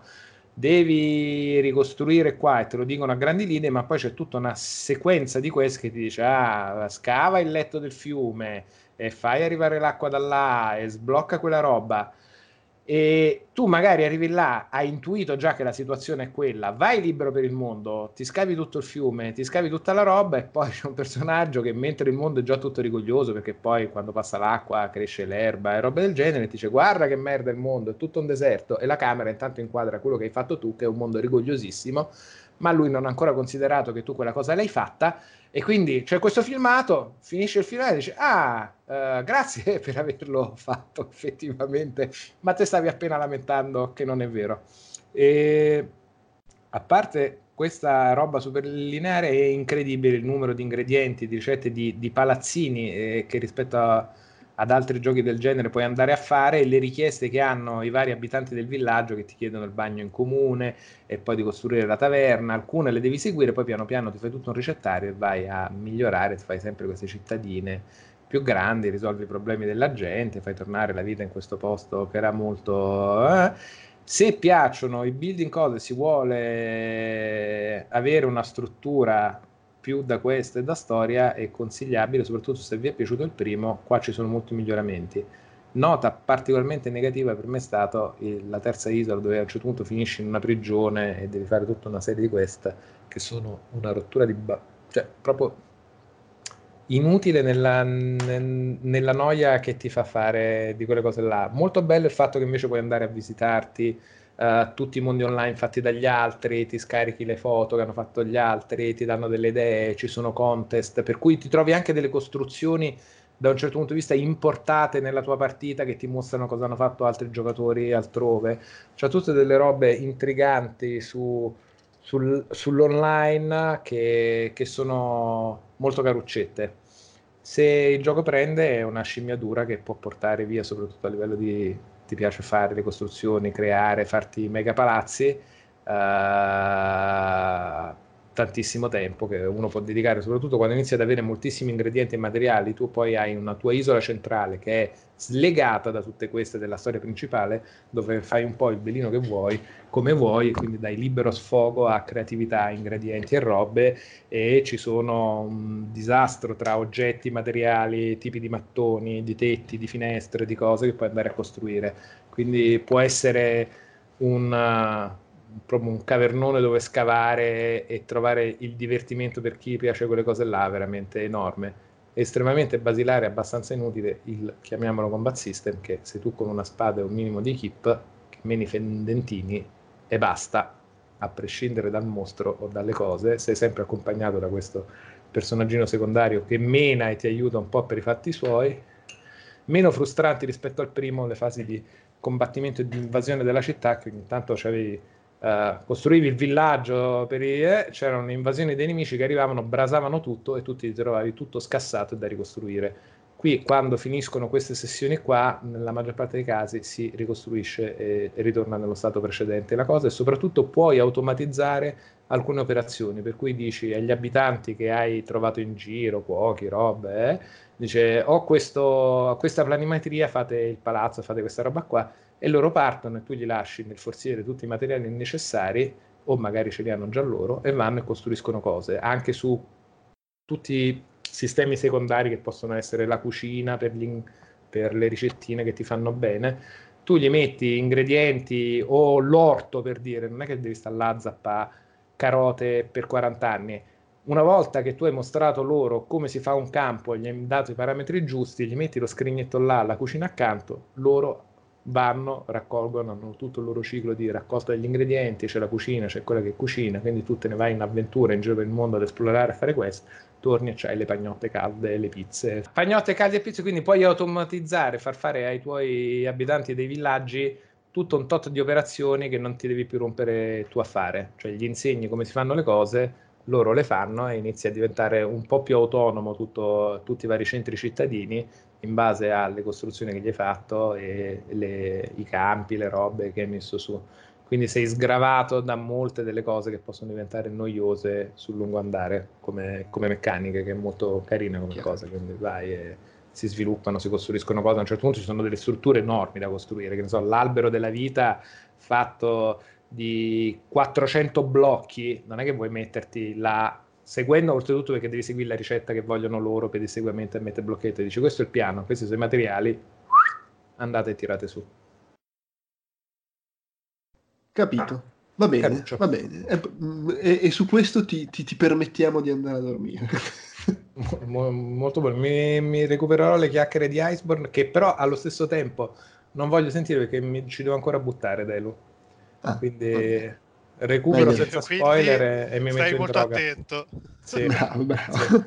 Va Quando bene, arrivi, allora... Ugo, che, ti, che dobbiamo giocare? Eh, lo so, adesso ho finito Zeldino, finito Zeldino, ci avrei un po' Astral Chain anch'io da vedere, però penso che farò Astral Chain e Iceborne insieme. Il punto è trovare un po' il tempo, perché Iceborne lo sai, è una roba impegnativa. Se devo arrivare eh, a casa la sera bollito e, e venire maciullato da, dalle mega creature ghiacciate, mi, mi scende un po' la voglia di vivere. Cioè, da una parte sono molto casato, dall'altra sarà magari questo weekend, Dego. Dai, dai, va bene. Ok. Va bene. Ciao belli. Ciao, ciao Ugo. Ciao, ciao, Ugo. E attenzione, Dicey Dungeons. Qualcuno, qualcuno dica qualcosa. Io avevo lasciato il microfono. È, è, è, il nuovo gioco di Terry Cavanagh, che era quello esatto. di VVVV e Super Hexagon. Esatto, quindi genio, colonna sonora di Chipzel. Allora, è un gioco della Madonna, ovviamente come Terry Cavanagh insegna, ha fatto questa specie di rogue dungeon crawler in cui giochi con i dadi e hai sostanzialmente un tot di equipaggiamento con te ognuno dei personaggi principali è un dado e viene invitato a questa specie di show televisivo, insomma, comunque la trama è abbastanza soft, però comunque caruccia. E, um, hai con te un equipaggiamento, devi affrontare questo dungeon, per, aff- per attaccare i nemici devi sostanzialmente mh, piazzare i dadi che hai a disposizione e che vengono rollati all'inizio di ogni turno, è un gioco di combattimento a turni tipo diciamo GDR, JRPG classico, devi piazzarli sulle, sull'equipaggiamento che hai e che ti compare a schermo. Ovviamente magari ci sono delle condizioni tipo no, qua non ci puoi mettere un valore superiore a 3, qui puoi mettere solo i numeri pari, qui puoi mettere solo i numeri dispari. E, mm, e questa è la meccanica base sostanzialmente. Il problema è che poi lui è bravissimo nel rimescolare le carte, perché parte da un gioco che dalle meccaniche veramente semplici, perché si tratta di attivare queste carte con i dati che ti spuntano, però eh, diciamo con tutte le combinazioni di oggetti e soprattutto con i vari personaggi, perché poi sono diciamo sei personaggi di cui solo il primo di fatto, tra virgolette, ha la meccanica normale del gioco, che è il guerriero, cioè nel senso ha la meccanica più semplice. Gli altri, gli altri hanno meccaniche particolari, ad esempio il ladro, uh, che è la, diciamo, la, seconda classe che si sblocca, invece fa parecchi danni con i dadi con valore basso, quindi a tutti, o, o devi cercare oggetti che riducono il valore dei tuoi dadi anziché alzarli per poter fare più danno. Um, c'è un personaggio, l'inventrice, che invece cicla continuamente gli oggetti, cioè alla fine di ogni combattimento deve rinunciare a un oggetto per forza, però ha molti più oggetti, quindi tu devi sostanzialmente rifarti l'equipaggiamento al volo ogni volta mentre attraversi il dungeon perché magari perdi un oggetto perché puoi sceglierne fra tre quale dar via um, è, è, molto particolare anche abbastanza difficile da descrivere perché proprio la bellezza sta nelle combinazioni delle carte nello studiarsi tatticamente cosa è meglio fare, me lo gioco ora, me lo gioco dopo, uh, attivo questa abilità stramega figa per poter attaccare due volte questo turno, così sfrutto uh, il level up e quindi mi curo, insomma è tutta una roba matta. Cioè, nel senso che in realtà è proprio la, la, cosa che più mi ha colpito è che veramente il gioco in, in sé è veramente semplice. Cioè, si tratta di fatto quasi un gioco di carte in cui però quelle carte le devi attivare anziché ad esempio pagando mana, uh, ma piazzandoci dadi sopra. Però poi ass- ogni personaggio si gioca in maniera completamente diversa, quindi costringe anche a un discorso tattico completamente diverso. Ognuno dei sei personaggi sbloccabili ha poi sei sottoepisodi che mettono condizioni particolari, del tipo ogni volta che livelli, anziché guadagnare XP, cioè uh, punti HP massimi superiori, li riduce. Quindi il gioco cerca di dirti: guarda, che di- diventi sempre più, come dire, devi trovare altri modi per proteggerti. Um, quindi rimescola le carte continuamente perché poi una run dall'inizio al boss, diciamo dall'inizio al boss dura mezz'ora 40 minuti al massimo se la fai tutta e la vinci, cosa per niente scontata perché comunque è un rogue, eh, è un roguelike, quindi le carte che ti spuntano davanti o che trovi in giro, i negozietti sono tutti completamente randomizzati. E... Però ha questa abilità di tenerti a azzeccato allo schermo con quella ancora un'altra partita e proviamo quest'altro personaggio facciamo un giro facciamo un giro di qua che è veramente incredibile. Quello, in quello poi sta il grosso del, dell'abilità di Kavanagh come, come, game designer, che è veramente paurosa. Eh, la colonna sonora è della Madonna, perché è Chipzel, la stessa che ha fatto la colonna sonora di Super Hexagon. Qui in una veste quasi swing, perché alla fine è una specie di finto show televisivo, quindi c'è tutte queste musichette. Poi, ovviamente, nei boss Tunza, che è una bellezza, è, è proprio stupendo. Piccola nota di colore a random, che è anche una storia, diciamo così. La grafica, quindi la, l'aspetto grafico ha questi colori pastello particolari che sembrano disegni diciamo, fatti in acquerello, è fatta da una tizia che io e Nabacchio qui presente abbiamo conosciuto a un party alla GDC e che all'epoca cercava lavoro e sono molto contento di vedere che poi ha fatto la, si è occupata della grafica di un... Guarda, lì name dropping, conosciamo no, le star, tra, tra parentesi, è bello, è bello sapere... Vabbè, innanzitutto è bello sapere che questa storia non sia finita malissimo, tipo l'ha fatto una tizia che io e Nabacchio... E Nabacchio abbiamo... Ba, ba, bam! Perché, perché, poi, perché, in questi tempi poteva finire in qualunque modo. No, no, e... no, era, era molto... Che fai i ricordi di quelle serate alla GDC, perché... Eh, io dopo la seconda, terza birra, male male. Non ricordavi niente, no? Sì, proba- probabilmente lei ha preferito dimenticare. Lei eh, probabilmente ha finito per torto, povera Crista. Anzi, mi fa piacere che anche a me che abbia trovato un lavoro. Sì, sì, no, mi ricordo che diceva no, io sto qui perché sto cercando, faceva questo, ci aveva fatto vedere il portfolio. E poi invece ne sono trovata in questo gioco che veramente al momento è uno dei goti per me, almeno è la roba che veramente sai l'oretta prima di andare a dormire fa vabbè facciamoci un paio di run e stai lì e poi si fanno le 4 di mattina insomma è quella Quindi- roba lì. Quindi, cari amici di Outcast, se volete un lavoro, volete cambiare lavoro, offriamo per soli 100 euro di Patreon un incontro con Nabu e Bellotta e avrete un nuovo lavoro subito. portiamo bene portiamo Una Esatto. bene piazzola di sosta tra, tra Milano e Ginevra. Esatto. Fantastico. Va bene. Eh, e invece eh, è stato evocato prima eh, Alessandro Monster Hunter World Iceborne, cos'è il DLC? Ma no, DLC è, diciamo che è, è decisamente irrispettoso chiamarlo DLC. È un'espansione. No, ok, però è, è quello o è una roba che puoi comprare e giocare per i fatti tuoi? No, no, per- devi avere il gioco base, senza il Ok. gioco base non vai da nessuna parte. Costa, io lo, pa- io lo per- perché vabbè, costa una quarantina di euro. Ah, ah, è come le espansioni No, no, è proprio un'espansione, no, no, è, è un'espansione, non è un DLC, è veramente, non è, È come le espansioni di una volta che oggi escono praticamente solo per gli MMO. Esatto, praticamente sì. E per chi ha giocato ai Monster Hunter precedenti è- è- aggiunge quello che in passato era il G-Rank, che è l'ultimo livello di difficoltà che dà accesso anche agli, agli equipaggi- all'equipaggiamento più potente, che in, in Iceborne si chiama Master Rank, invece hanno, che effettivamente G-Rank è sempre stato un po' un po' oscuro il, il significato di quella G e in questo caso invece è Master Rank quindi ok Master ci sta è, è chiaro a tutti. Comunque Iceborne è l'espansione uscita un paio di settimane fa eh, 20, ventina di giorni fa per eh, Monster Hunter World l'episodio più recente della serie ha festeggiato tra l'altro di recente non so se dieci anni forse qualcosa in più perché del primo episodio che era uscito su PS2 in America, co- episodio che non è mai arrivato in Europa se non ricordo male. Eh, cosa fa Iceborne? Aggiunge una nuova area di gioco, eh, più una sorta di remix delle aree già preesistenti e messe insieme, che poi vabbè senza andare a, a spiegare troppo perché è un po' complicato, aggiunge della, sim- delle ambientazioni semi-nuove, un'ambientazione semi-nuova di gioco, diciamo.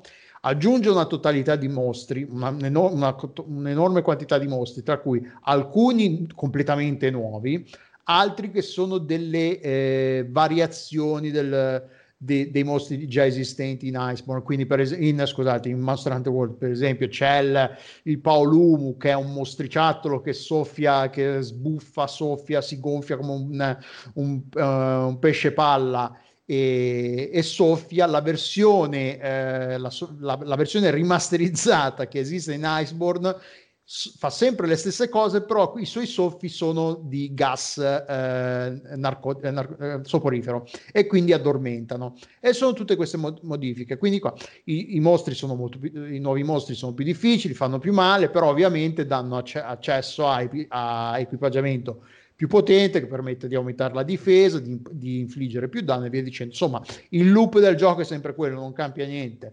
Eh, però c'è una quantità enorme di, eh, di contenuti, la quantità di mostri, la storia, c'è una storia da seguire che permette di arrivare al eh, boss finale, poi sbloccare l'endgame che se vogliamo è il gioco vero e, pro- il, il gioco vero e proprio. Eh, come in, in Monster Hunter World c'era una storia, c'è anche in Icemoor che, che, che permette a ah, questi nuovi mostri che stanno cambiando eh, le- l'ecosistema, cosa sta succedendo, questi mostri stanno andando via, ne stanno arrivando di nuovi, eh, insomma, se vogliamo ha anche un, eh, un messaggio un po' ecologista, la- la- l'influenza dell'uomo sul, sul- sull'ecosistema, sulla natura, se l'uomo è un, un elemento estraneo oppure no, cosa, che ruolo del, cosa dovrebbe fare l'umanità quando la, la- la natura combina dei casini, che sembra di combinare dei casini, ma alla fine poi sistema le cose, combina i casini e poi se li sistema, non è che è, è abbastanza interessante, non è una roba particolarmente politica, non è che è una roba, però se a volercelo leggere c'è un po' un messaggio ecologista anche in tutta questa cosa qua. Eh, e il gioco è una figata, cioè Monster Hunter World è molto probabilmente il miglior Monster Hunter mai fatto.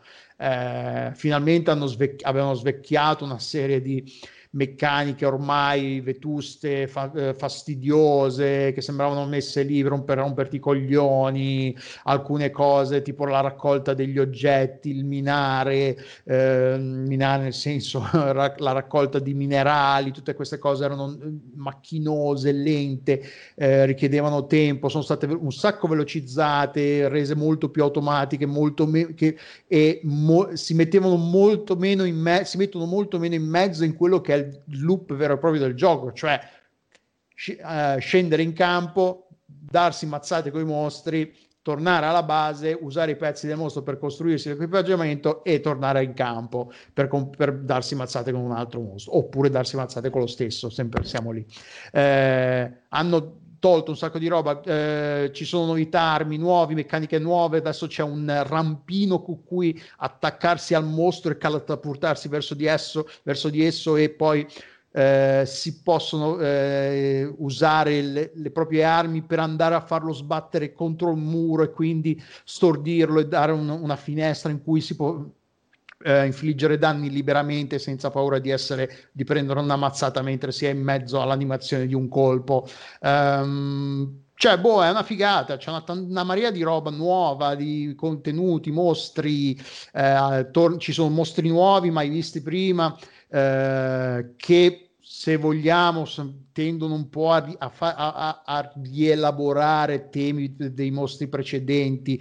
C'è, c'è, il mostro finale è effettivamente piuttosto interessante, però non è anche quello, ricor- ricorda alcuni mo- un mostro d- del Generation X, forse del Generations su DS.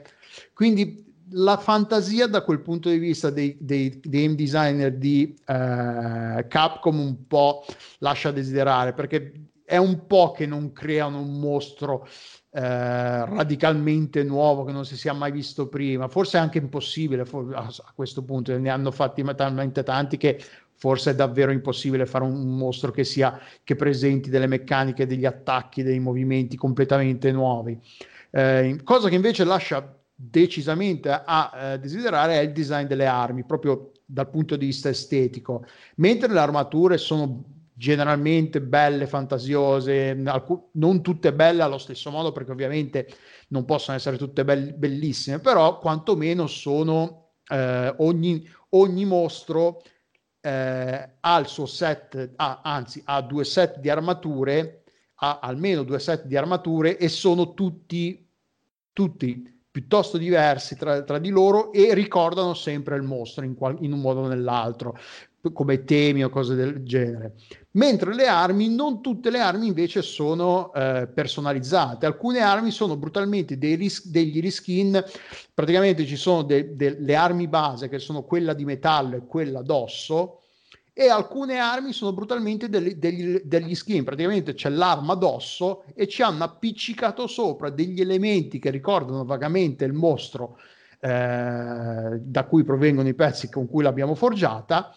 E quindi viene schi- sta schifezza che può essere un, un'arma d'osso con dei pezzi di un mostro che facciamo il Valazak però non è un'armatura personalizzata, non è un'arma per, nuova, design vero dell'arma, quindi e infatti è uno dei la, la comunità è probabilmente l'unico difetto di cui la, la comunità si sta eh, lamentando in maniera molto energica perché è, boh, è pigro, è, si, è proprio un, è, tra l'altro in un lavoro di, una, di questa qualità che è eh, altissima. Vedere questa cosa che sembra trascurato, boh, è sciatto, è trascurato, è pigro, eh, dici ma possibile che non abbiamo avuto tempo e soldi per mettersi lì? Probabilmente sì, non hanno voluto spenderci tempo e soldi, hanno detto possiamo risparmiare da qualche parte? Sì, possiamo risparmiare sul design delle armi e hanno, hanno, hanno deciso di farlo perché non vedo nessun altro motivo per non implementare per ogni eh, per ogni mostro proprio, le, pro- le, proprie armi personalizzate vere e proprie. E questo è triste, è brutto perché alcune armi ti viene proprio da dire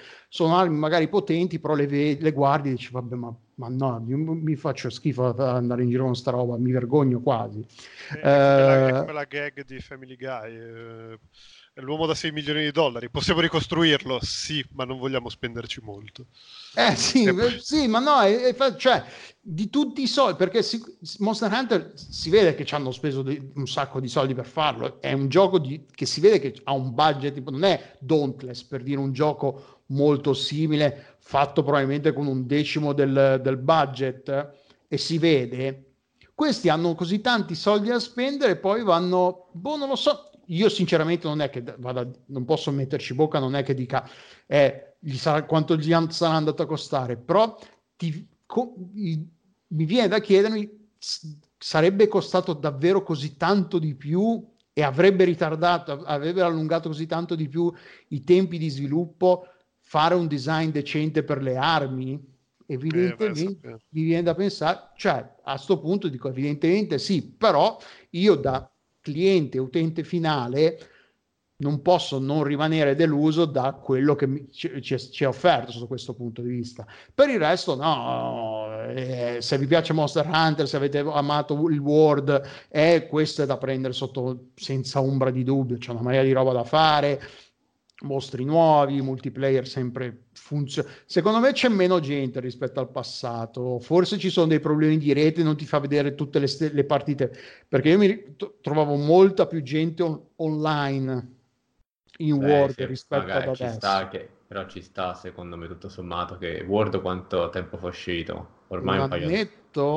No, forse un po' di più, sai? Di più? Eh, leggermente di più e ci sta che la gente, nonostante l'espansione, abbia abbandonato. Cioè, non... Sì, magari veramente gli, sfega... gli, i fan più sfegatati hanno detto, vabbè sì. dai, torniamo perché è quello esatto, che... Esatto, esatto. Per, per, per quelli che magari al primo Monster Hunter hanno detto, vabbè ok, mi piace, però ho visto quello che però altri fan maga- magari anche sì tanto da offrire ma altri non sono così sfegata- sfegatati da spendere altri 40 euro ecco perché comunque però sì, per, se, vi, se, avete voglia di quel genere di gioco lì che offre Monster Hunter, eh, quelle meccaniche di gioco, eh, questo è, è, un di più in meglio. Sì, no, in meglio no, perché poi alla fine, però mi aggiunge a quello che offriva Word senza togliere niente, offre delle cose in più che sono positive. Quindi è solo positivo il, il, quello che offre il, il pacchetto. Eh,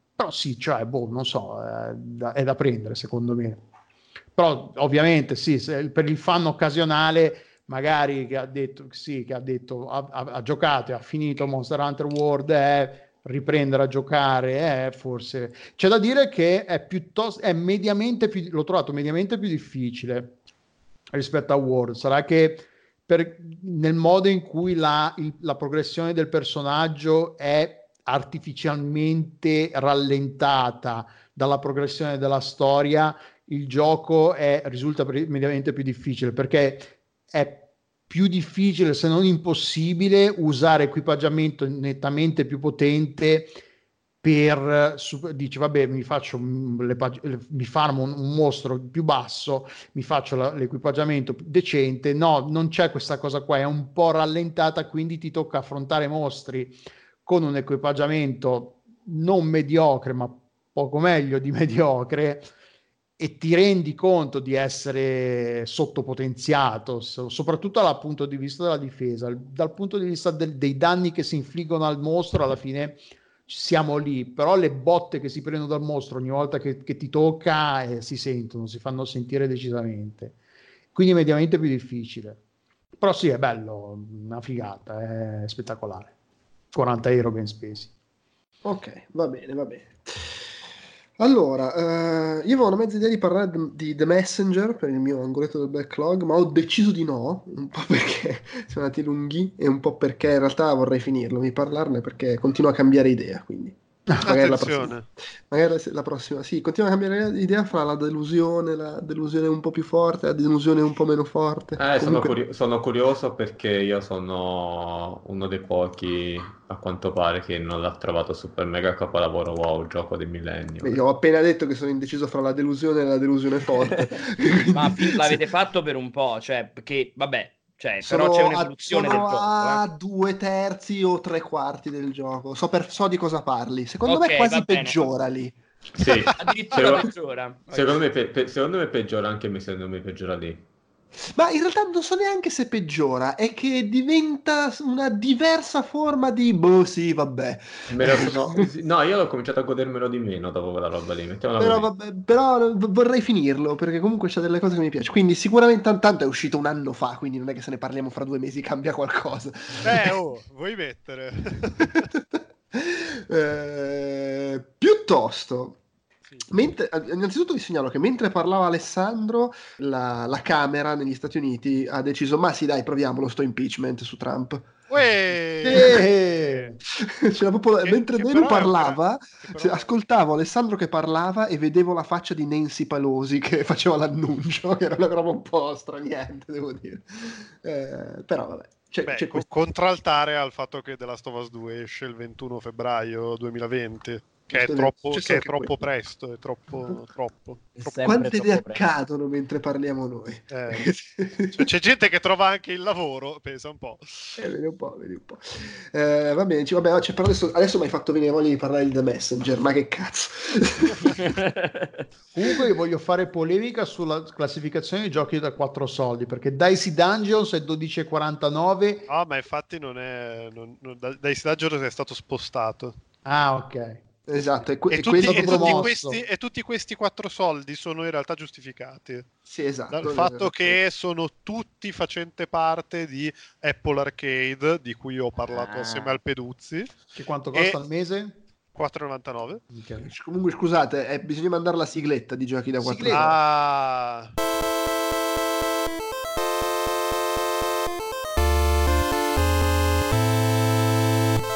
Ok, abbiamo mandato la sigletta. pensa che io ogni volta mi dimentico che c'è la sigletta. Ma ce l'abbiamo veramente? Io dico sempre sigla quando per queste veramente. cazzate spesso eh, di solito non ce l'abbiamo, ma per questo ce l'abbiamo. sì, ma tra l'altro io me ne dimenticavo, cioè nel senso, dopo che me l'ha fatta Fabio, per due puntate non l'ho messa perché me ne dimenticavo.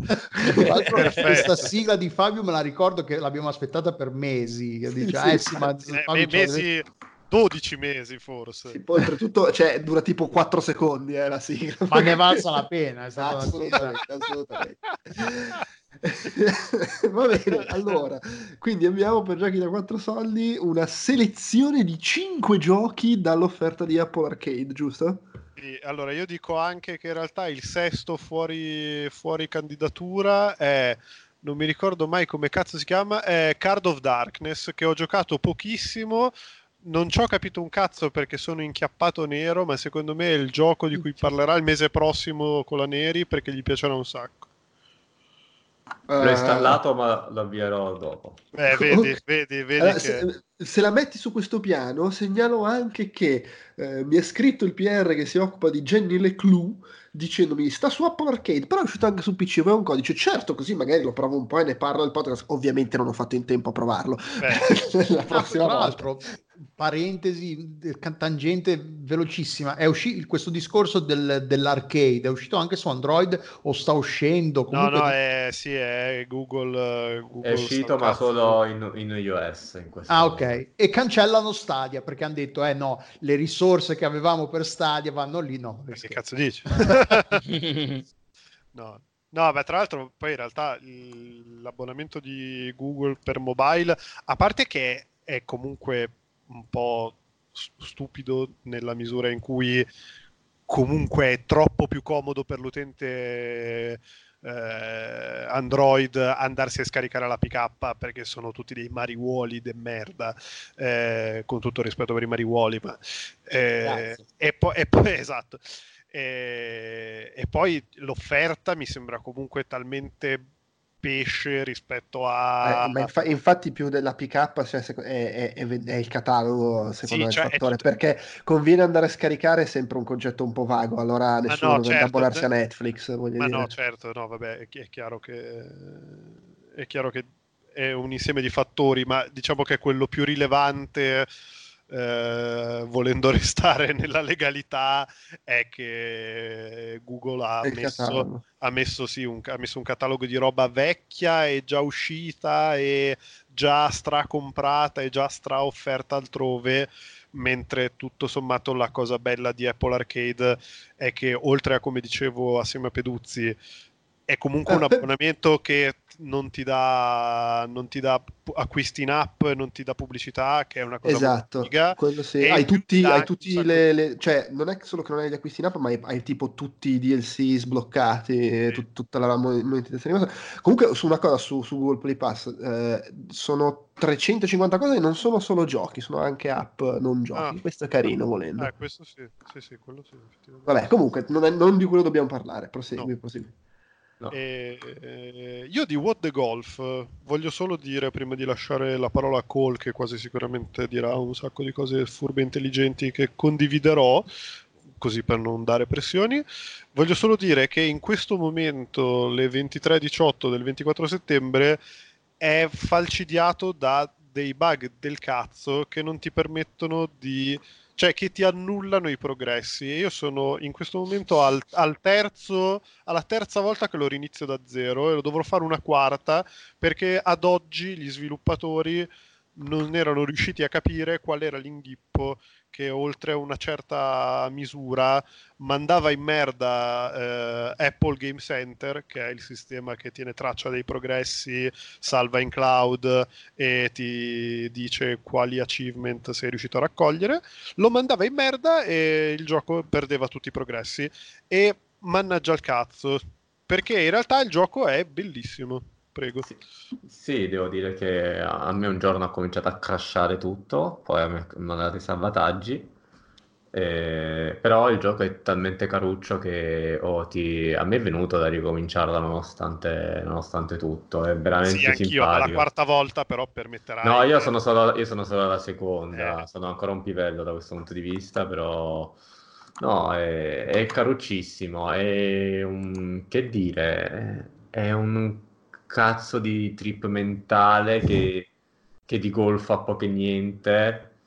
Eh, si potrebbe dire che la versione evoluta di quello che provava a fare WarioWare, cioè tanti piccoli microgiochi, Sì. ma Tutti basati sulla fisica alla fine. tutti basati sulla fisica, ma tutti che ti mirano a spiazzarti completamente e continuamente. Ed è fighissimo come ogni volta se ne inventano, se ne inventano una. E, e come giocano anche sia con tutto ciò che puoi lanciare in un campo da golf, banalmente, perché solo la pallina, puoi tirare il golfer, puoi tirare la mazza, puoi tirare anche la buca, lanciare la buca in sé o anche come gioca con le prospettive, come gioca con ostacoli folli, insomma è caruccissimo, ogni livello ti dura quei 10 secondi di cui 3 sono di stupore perché che cazzo di idee si sono inventati a sto giro, con una minimappa tutta es- esplorabile a, for- a mo' minigolf, eh, delizioso graficamente, caruccissimo, Gio- io l'ho trovato super godibile sia nelle fermate istantanee di metro, di metro che in periodi un po' più lunghi che ti fai anche i 20 minuti, mezz'ora. Cioè, come onestamente, tra quelli che ho provato personalmente, è il mio preferito di Apple Arcade a mani basse. Non li ho provati ovviamente tutti, ma tra quei 5-6 che l'ho provato, è il mio preferito a mani basse. Sì, ma anche perché secondo me, eh, poi vabbè, What the Golf uscirà più avanti su Epic Store e su Switch eh, a 12 euro. Ehm, secondo me, però, la misura mobile, che in realtà non era prevista, infatti, io ci sono, sono rimasto particolarmente piacevolmente sorpreso dal vederlo su Apple Arcade.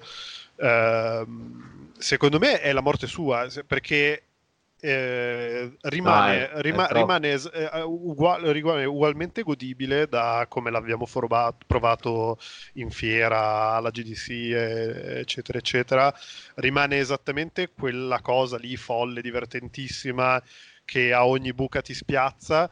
E in più con la, mh, appunto, la, la cosa che mh, tutte le buche sono disseminate attraverso una lunga corsia di minigolf e con poi la modalità mordi e fuggi tipica del mobile, il continuo getto di cazzate mh, non ti stufa mai, o meglio, se proprio capisci che ti stufa, finisci il, diciamo il circuito, se vogliamo definirlo così, e, e poi lo riprendi e continui a ridere come un imbecille. Anche perché poi davvero l'idea, cioè le, le idee dietro alle buche, dietro ai circuiti e quant'altro sono veramente fuori di testa, cambiano di buca in buca, anche mantenendo lo stesso tema e, cioè, fanno ridere. Cioè, fanno no, eh, no eh, sì, cioè, concordo su tutto. Poi secondo me è su uno smartphone è meglio ancora perché ha questa cosa simpaticissima che funziona benissimo in modalità portrait, quindi con lo smartphone in verticale, sì. e in alcuni livelli ti costringe a ruotare di 90 gradi il cellulare sì. con l'abituale scroller, che secondo me su una Switch si perde, su, una, sì, su uno schermo si perderà del tutto, ed è un ottimo no, ma è anche, è anche, per quello che dico che secondo me la, la, il mobile è il, è il suo, perché appunto fa queste cose tra parentesi senza neanche avvisarti, tra virgolette. No, no, no, tutto naturale. Ti, ti, dà, ti, ti, butta in mezzo e, e, lo fa esattamente, lo fa con la stessa naturalezza con cui ti getta in faccia l'ennesima cazzata. Sì, sì, sì. Eh, dà per scontato che tu la capisca, capisca il riferimento, capisca cosa devi fare, che poi è chiaro, cioè è talmente banale, si tratta solo di girare il telefono e fare quella cosa lì. Eh, però, beh, cioè bello, bello e... Appunto è proprio il suo, è proprio la sua dimensione. Poi certo se funzionasse sarebbe anche bello. Eh, però. Sì, però dico, eh, finiamo così dicendo che è il primo gioco che mi, da un bel po' mi ha fatto venire voglia di tornare a scrivere, ma solo per mettere come titolo Ammazza che mazza. Solo per eh beh, vabbè, quello, quella è la roba vabbè. sua. Poi che giochini abbiamo? Eh, c'è Sayonara Wild Arts che pure che questo un, uscirà. Un trailer mela- meraviglioso, solo il trailer è bellissimo. No, ma, ma, tutto il gioco in realtà è così. Mm, io disse... Beh, allora non è, non è incredibile, cioè non è quella roba che ti fa innamorare, ma è, è uno sparatutto su binario. Uh, psichedelico come può essere come può esserlo Reds se Reds fosse Kitsch. Per me è un po' il tamper dei fessi. O, senso... anche, o anche, esatto, o anche il tamper dei, dei fessi, sì. Tamper dei fessi confirmed. Sì, cioè, sì, sì. è quella roba caruccissimo da vedere, caruccissimo da ascoltare, da ascoltare davvero tanta roba per quanto mi riguarda però a livello di, gio- di, gioco in sé è veramente no, di gioco in sé non c'è, non c'è quasi un cazzo e, anche, e anzi secondo me eh, io poi non, non so che, che, che, iPhone o che iPad tu abbia. Io ho un iPhone 8 e anche io l'8, l'8 e l'ho trovato molto in ma certe pla- cose plus o normale? cioè uh, plus. normale. Ok. No, perché, perché io ho quello normale e secondo me c'era qualco- c'è qualcosa che non andava con, lo, con, sì, con il rilevamento, con il rilevamento dei, dei, dei, dei, controlli touch, che poi in realtà è swipeare sullo schermo. Quindi. Anche, e poi secondo me in uno schermo così piccolo, con quella velocità, con gli elementi, è, anche a volte di difficile lettura, cioè per... Per un, un, gioco che dovresti tu se, cominciare a seguire il ritmo e sì. basarsi sul tuo ritmo. A volte diventa proprio difficile capire dove spostare le cose e muori sì. quasi come trial and error, che non sì, dovrebbe essere in un musicale, secondo me. No, è vero. Eh, però, cioè, secondo me ha delle trovate. Cioè, anche questo poi questo dura poco. Dura poco e devo dire che migliora, migliora abbastanza. E io ho notato la cosa assurd- assurdamente per un gioco che giochi su mobile funziona meglio se te lo giochi per parecchio tempo che se ti giochi un livello alla volta, secondo me.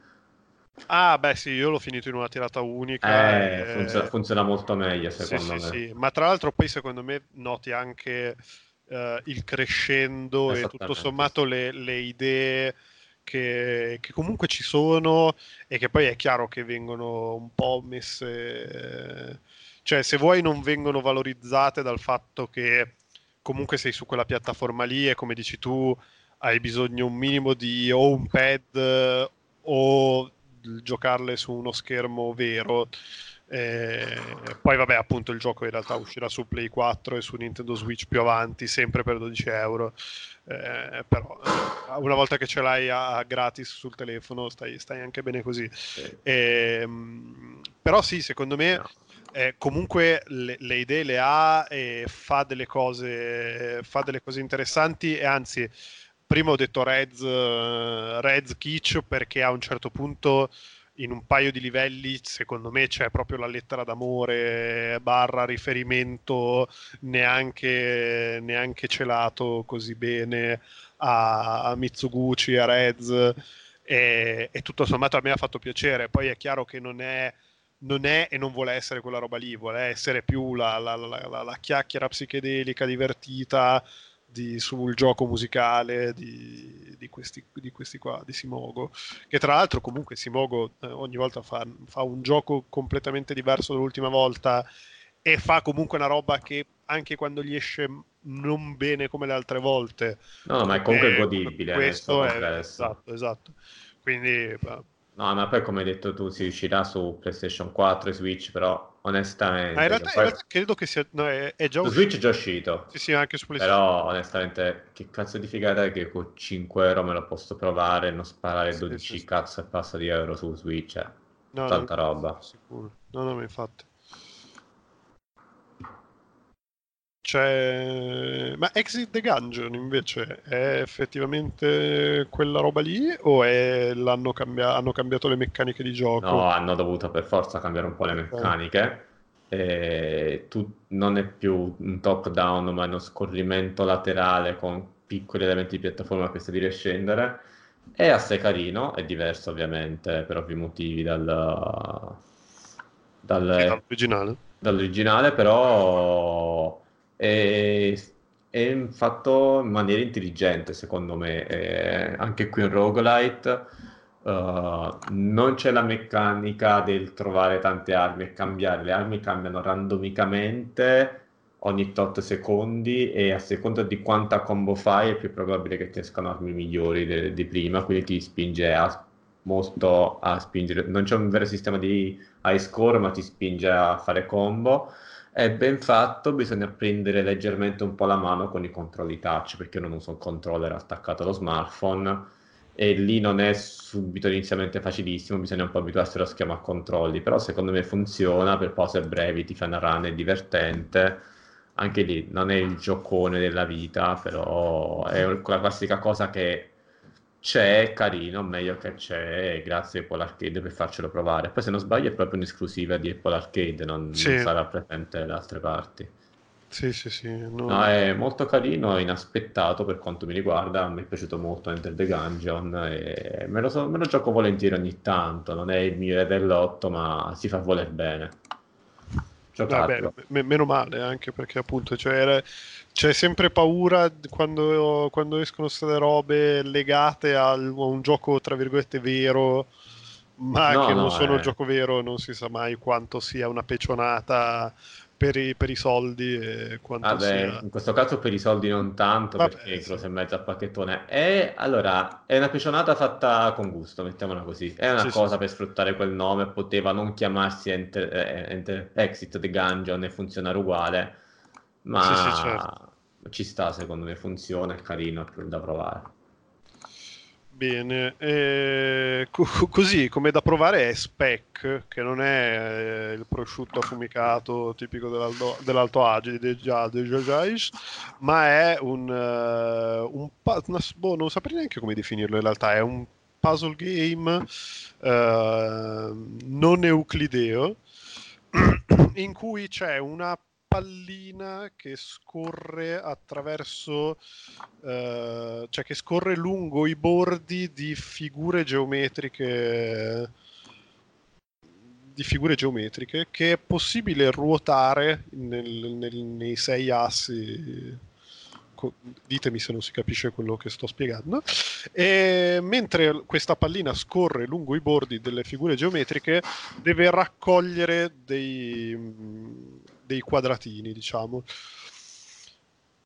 Mm, detta così è abbastanza semplice, poi i primi livelli effettivamente sono molto introduttivi e molto semplici, giusto per farti capire che mm-hmm. come girare, come ruotare le, le, le figure. Poi man, più vai avanti, più ti rendi conto che effettivamente c'è la componente non euclidea, per cui eh, subentrano più figure insieme che si intersecano e alcuni, e alcuni quadratini da raccogliere sono raggiungibili solo girando le figure in un certo modo.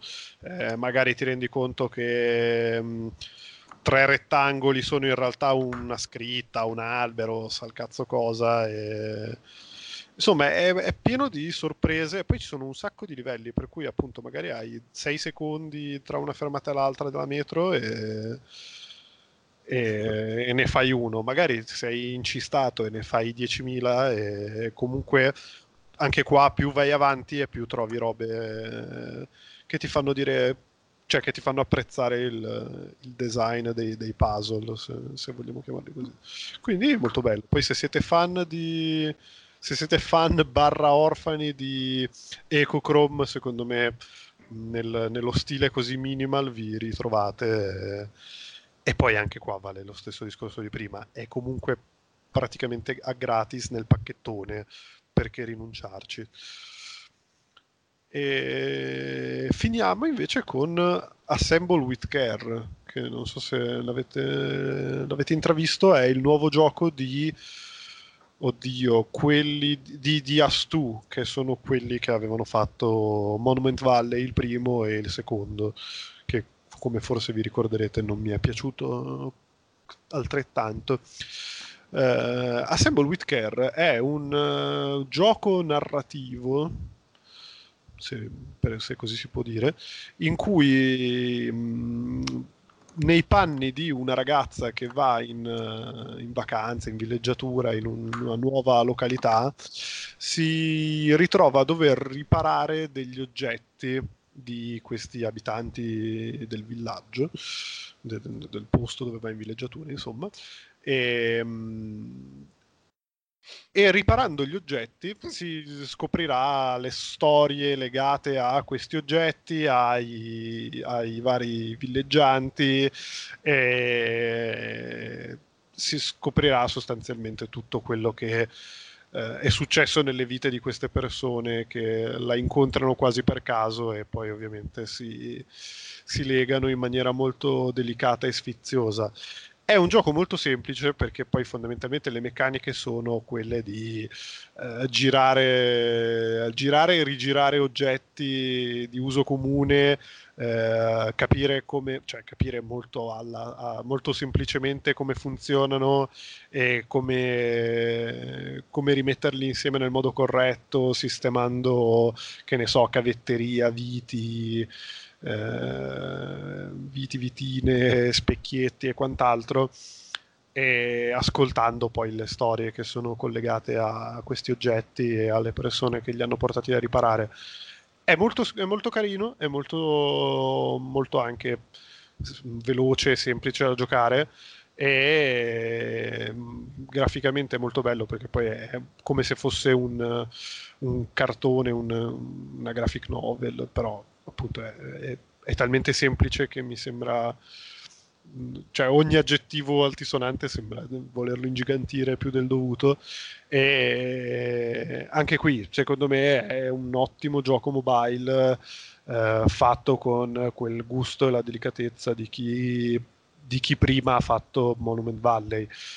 Probabilmente non ci trovo non, non, non ci ho trovato la stessa grandezza e la stessa eh, lo stesso fascino che ci hanno trovato altri con cui ho parlato però comunque è un ottimo gioco cioè è un, è un, bel gioco mobile da avere sul telefono e da, e da, da, da finire in, quelle, in, quell'ora e mezza che dura e, soprattutto poi appunto è, è, una di quelle robe belle fatte apposta per un abbonamento che tutto sommato costa una sega e quindi perché no di nuovo però chiaramente non è quella roba che una volta finita te la rigiochi per, per vedere cosa c'è di extra. Extra non c'è niente. Ti, ti, godi via- ti, godi il viaggio e non la destinazione. A maggior oh. ragione, oh. che c'è la, c'è la metaforona anche in game, quindi meglio di così. Bravo, bravo, la metaforona mi piace. Io vi ho, vi ho lasciati parlare perché era, alla fine erano i, vostri cinque giochi, giochi che ve li palleggiavate fra di voi, e quindi sì non sono più intervenuto. Va bene, direi che con questa così rassegnina su Apple Arcade abbiamo concluso l'episodio. Eh, ci risentiamo fra due mesi per The Messenger. Vuoi Sì, dire che è un tanto- capolavoro. Tanto guarda, non esce, non esce niente tanto. in No, no, infatti. No, infatti. Non, Saranno, non- saranno tre mesi senza particolari eventi. non ho appena comprato Shadowkeep su Steam mentre registravamo, no, no. Tra parentesi, tra parentesi, probabilmente il- eh, diciamo anche che questo episodio vede la grande assenza di Borderlands 3 per il semplice motivo che sono stati degli idioti e hanno messo il DRM più invasivo del mondo. Così, han passato. Io non l'ho preso perché tra Iceborne, No, vabbè, eh, c'avevo- perché è follia perché è uscito nel periodo più in- ingolfato dell'anno. Però a maggior ragione io l'avrei comprato, l'avrei giocato con estremo gusto, ma Ci no. giochiamo quando esce su Steam, qui hanno risolto tutti i problemi, ci sono i vari DLC. eh, No, tra l'altro c'è, sei questa- mesi. c'è questa cosa bellissima che la gente si lamenta, ma su Steam, perché su Epic non ci sta nessun forum o quant'altro. Sì, no, infatti... E eh, quindi vanno su Borderlands 2 e si lamentano su Borderlands 2 di Borderlands 3, è una roba fantastica. Ma poi Eh. scusa, ma scrivete a, a, a 2K. Sì, vabbè. E- No, poi gli manda, gli manda gli investigatori, ti manda gli investigatori a casa. Tu No, che- no, Ah, gli manda, gli manda qualche loot box di... Esatto, Sembra- sembra- per mandare un'email a 2K devi prima fare una microtransazione e poi ti esce la, la loot box e scopri se riesci a mandare l'email. E ti Eh, esce lo squirting porn che aveva, che aveva, che aveva sulla chiavetta USB Randy Pitchford. Giusto, è vero. Va bene, Dai, sullo e sulla- squirting porn esatto. di Pitchford direi che Cazzo, ero riuscito, a fare, in ero riuscito a fare una figura un po' carina, non pessima, eh? No, squirting porn, vaffanculo. ok. Eh, ciao a tutti per l'ascolto. No, lo squirting porn ha, ha rilanciato la conversazione. ciao a tutti. Ciao. A te, ciao.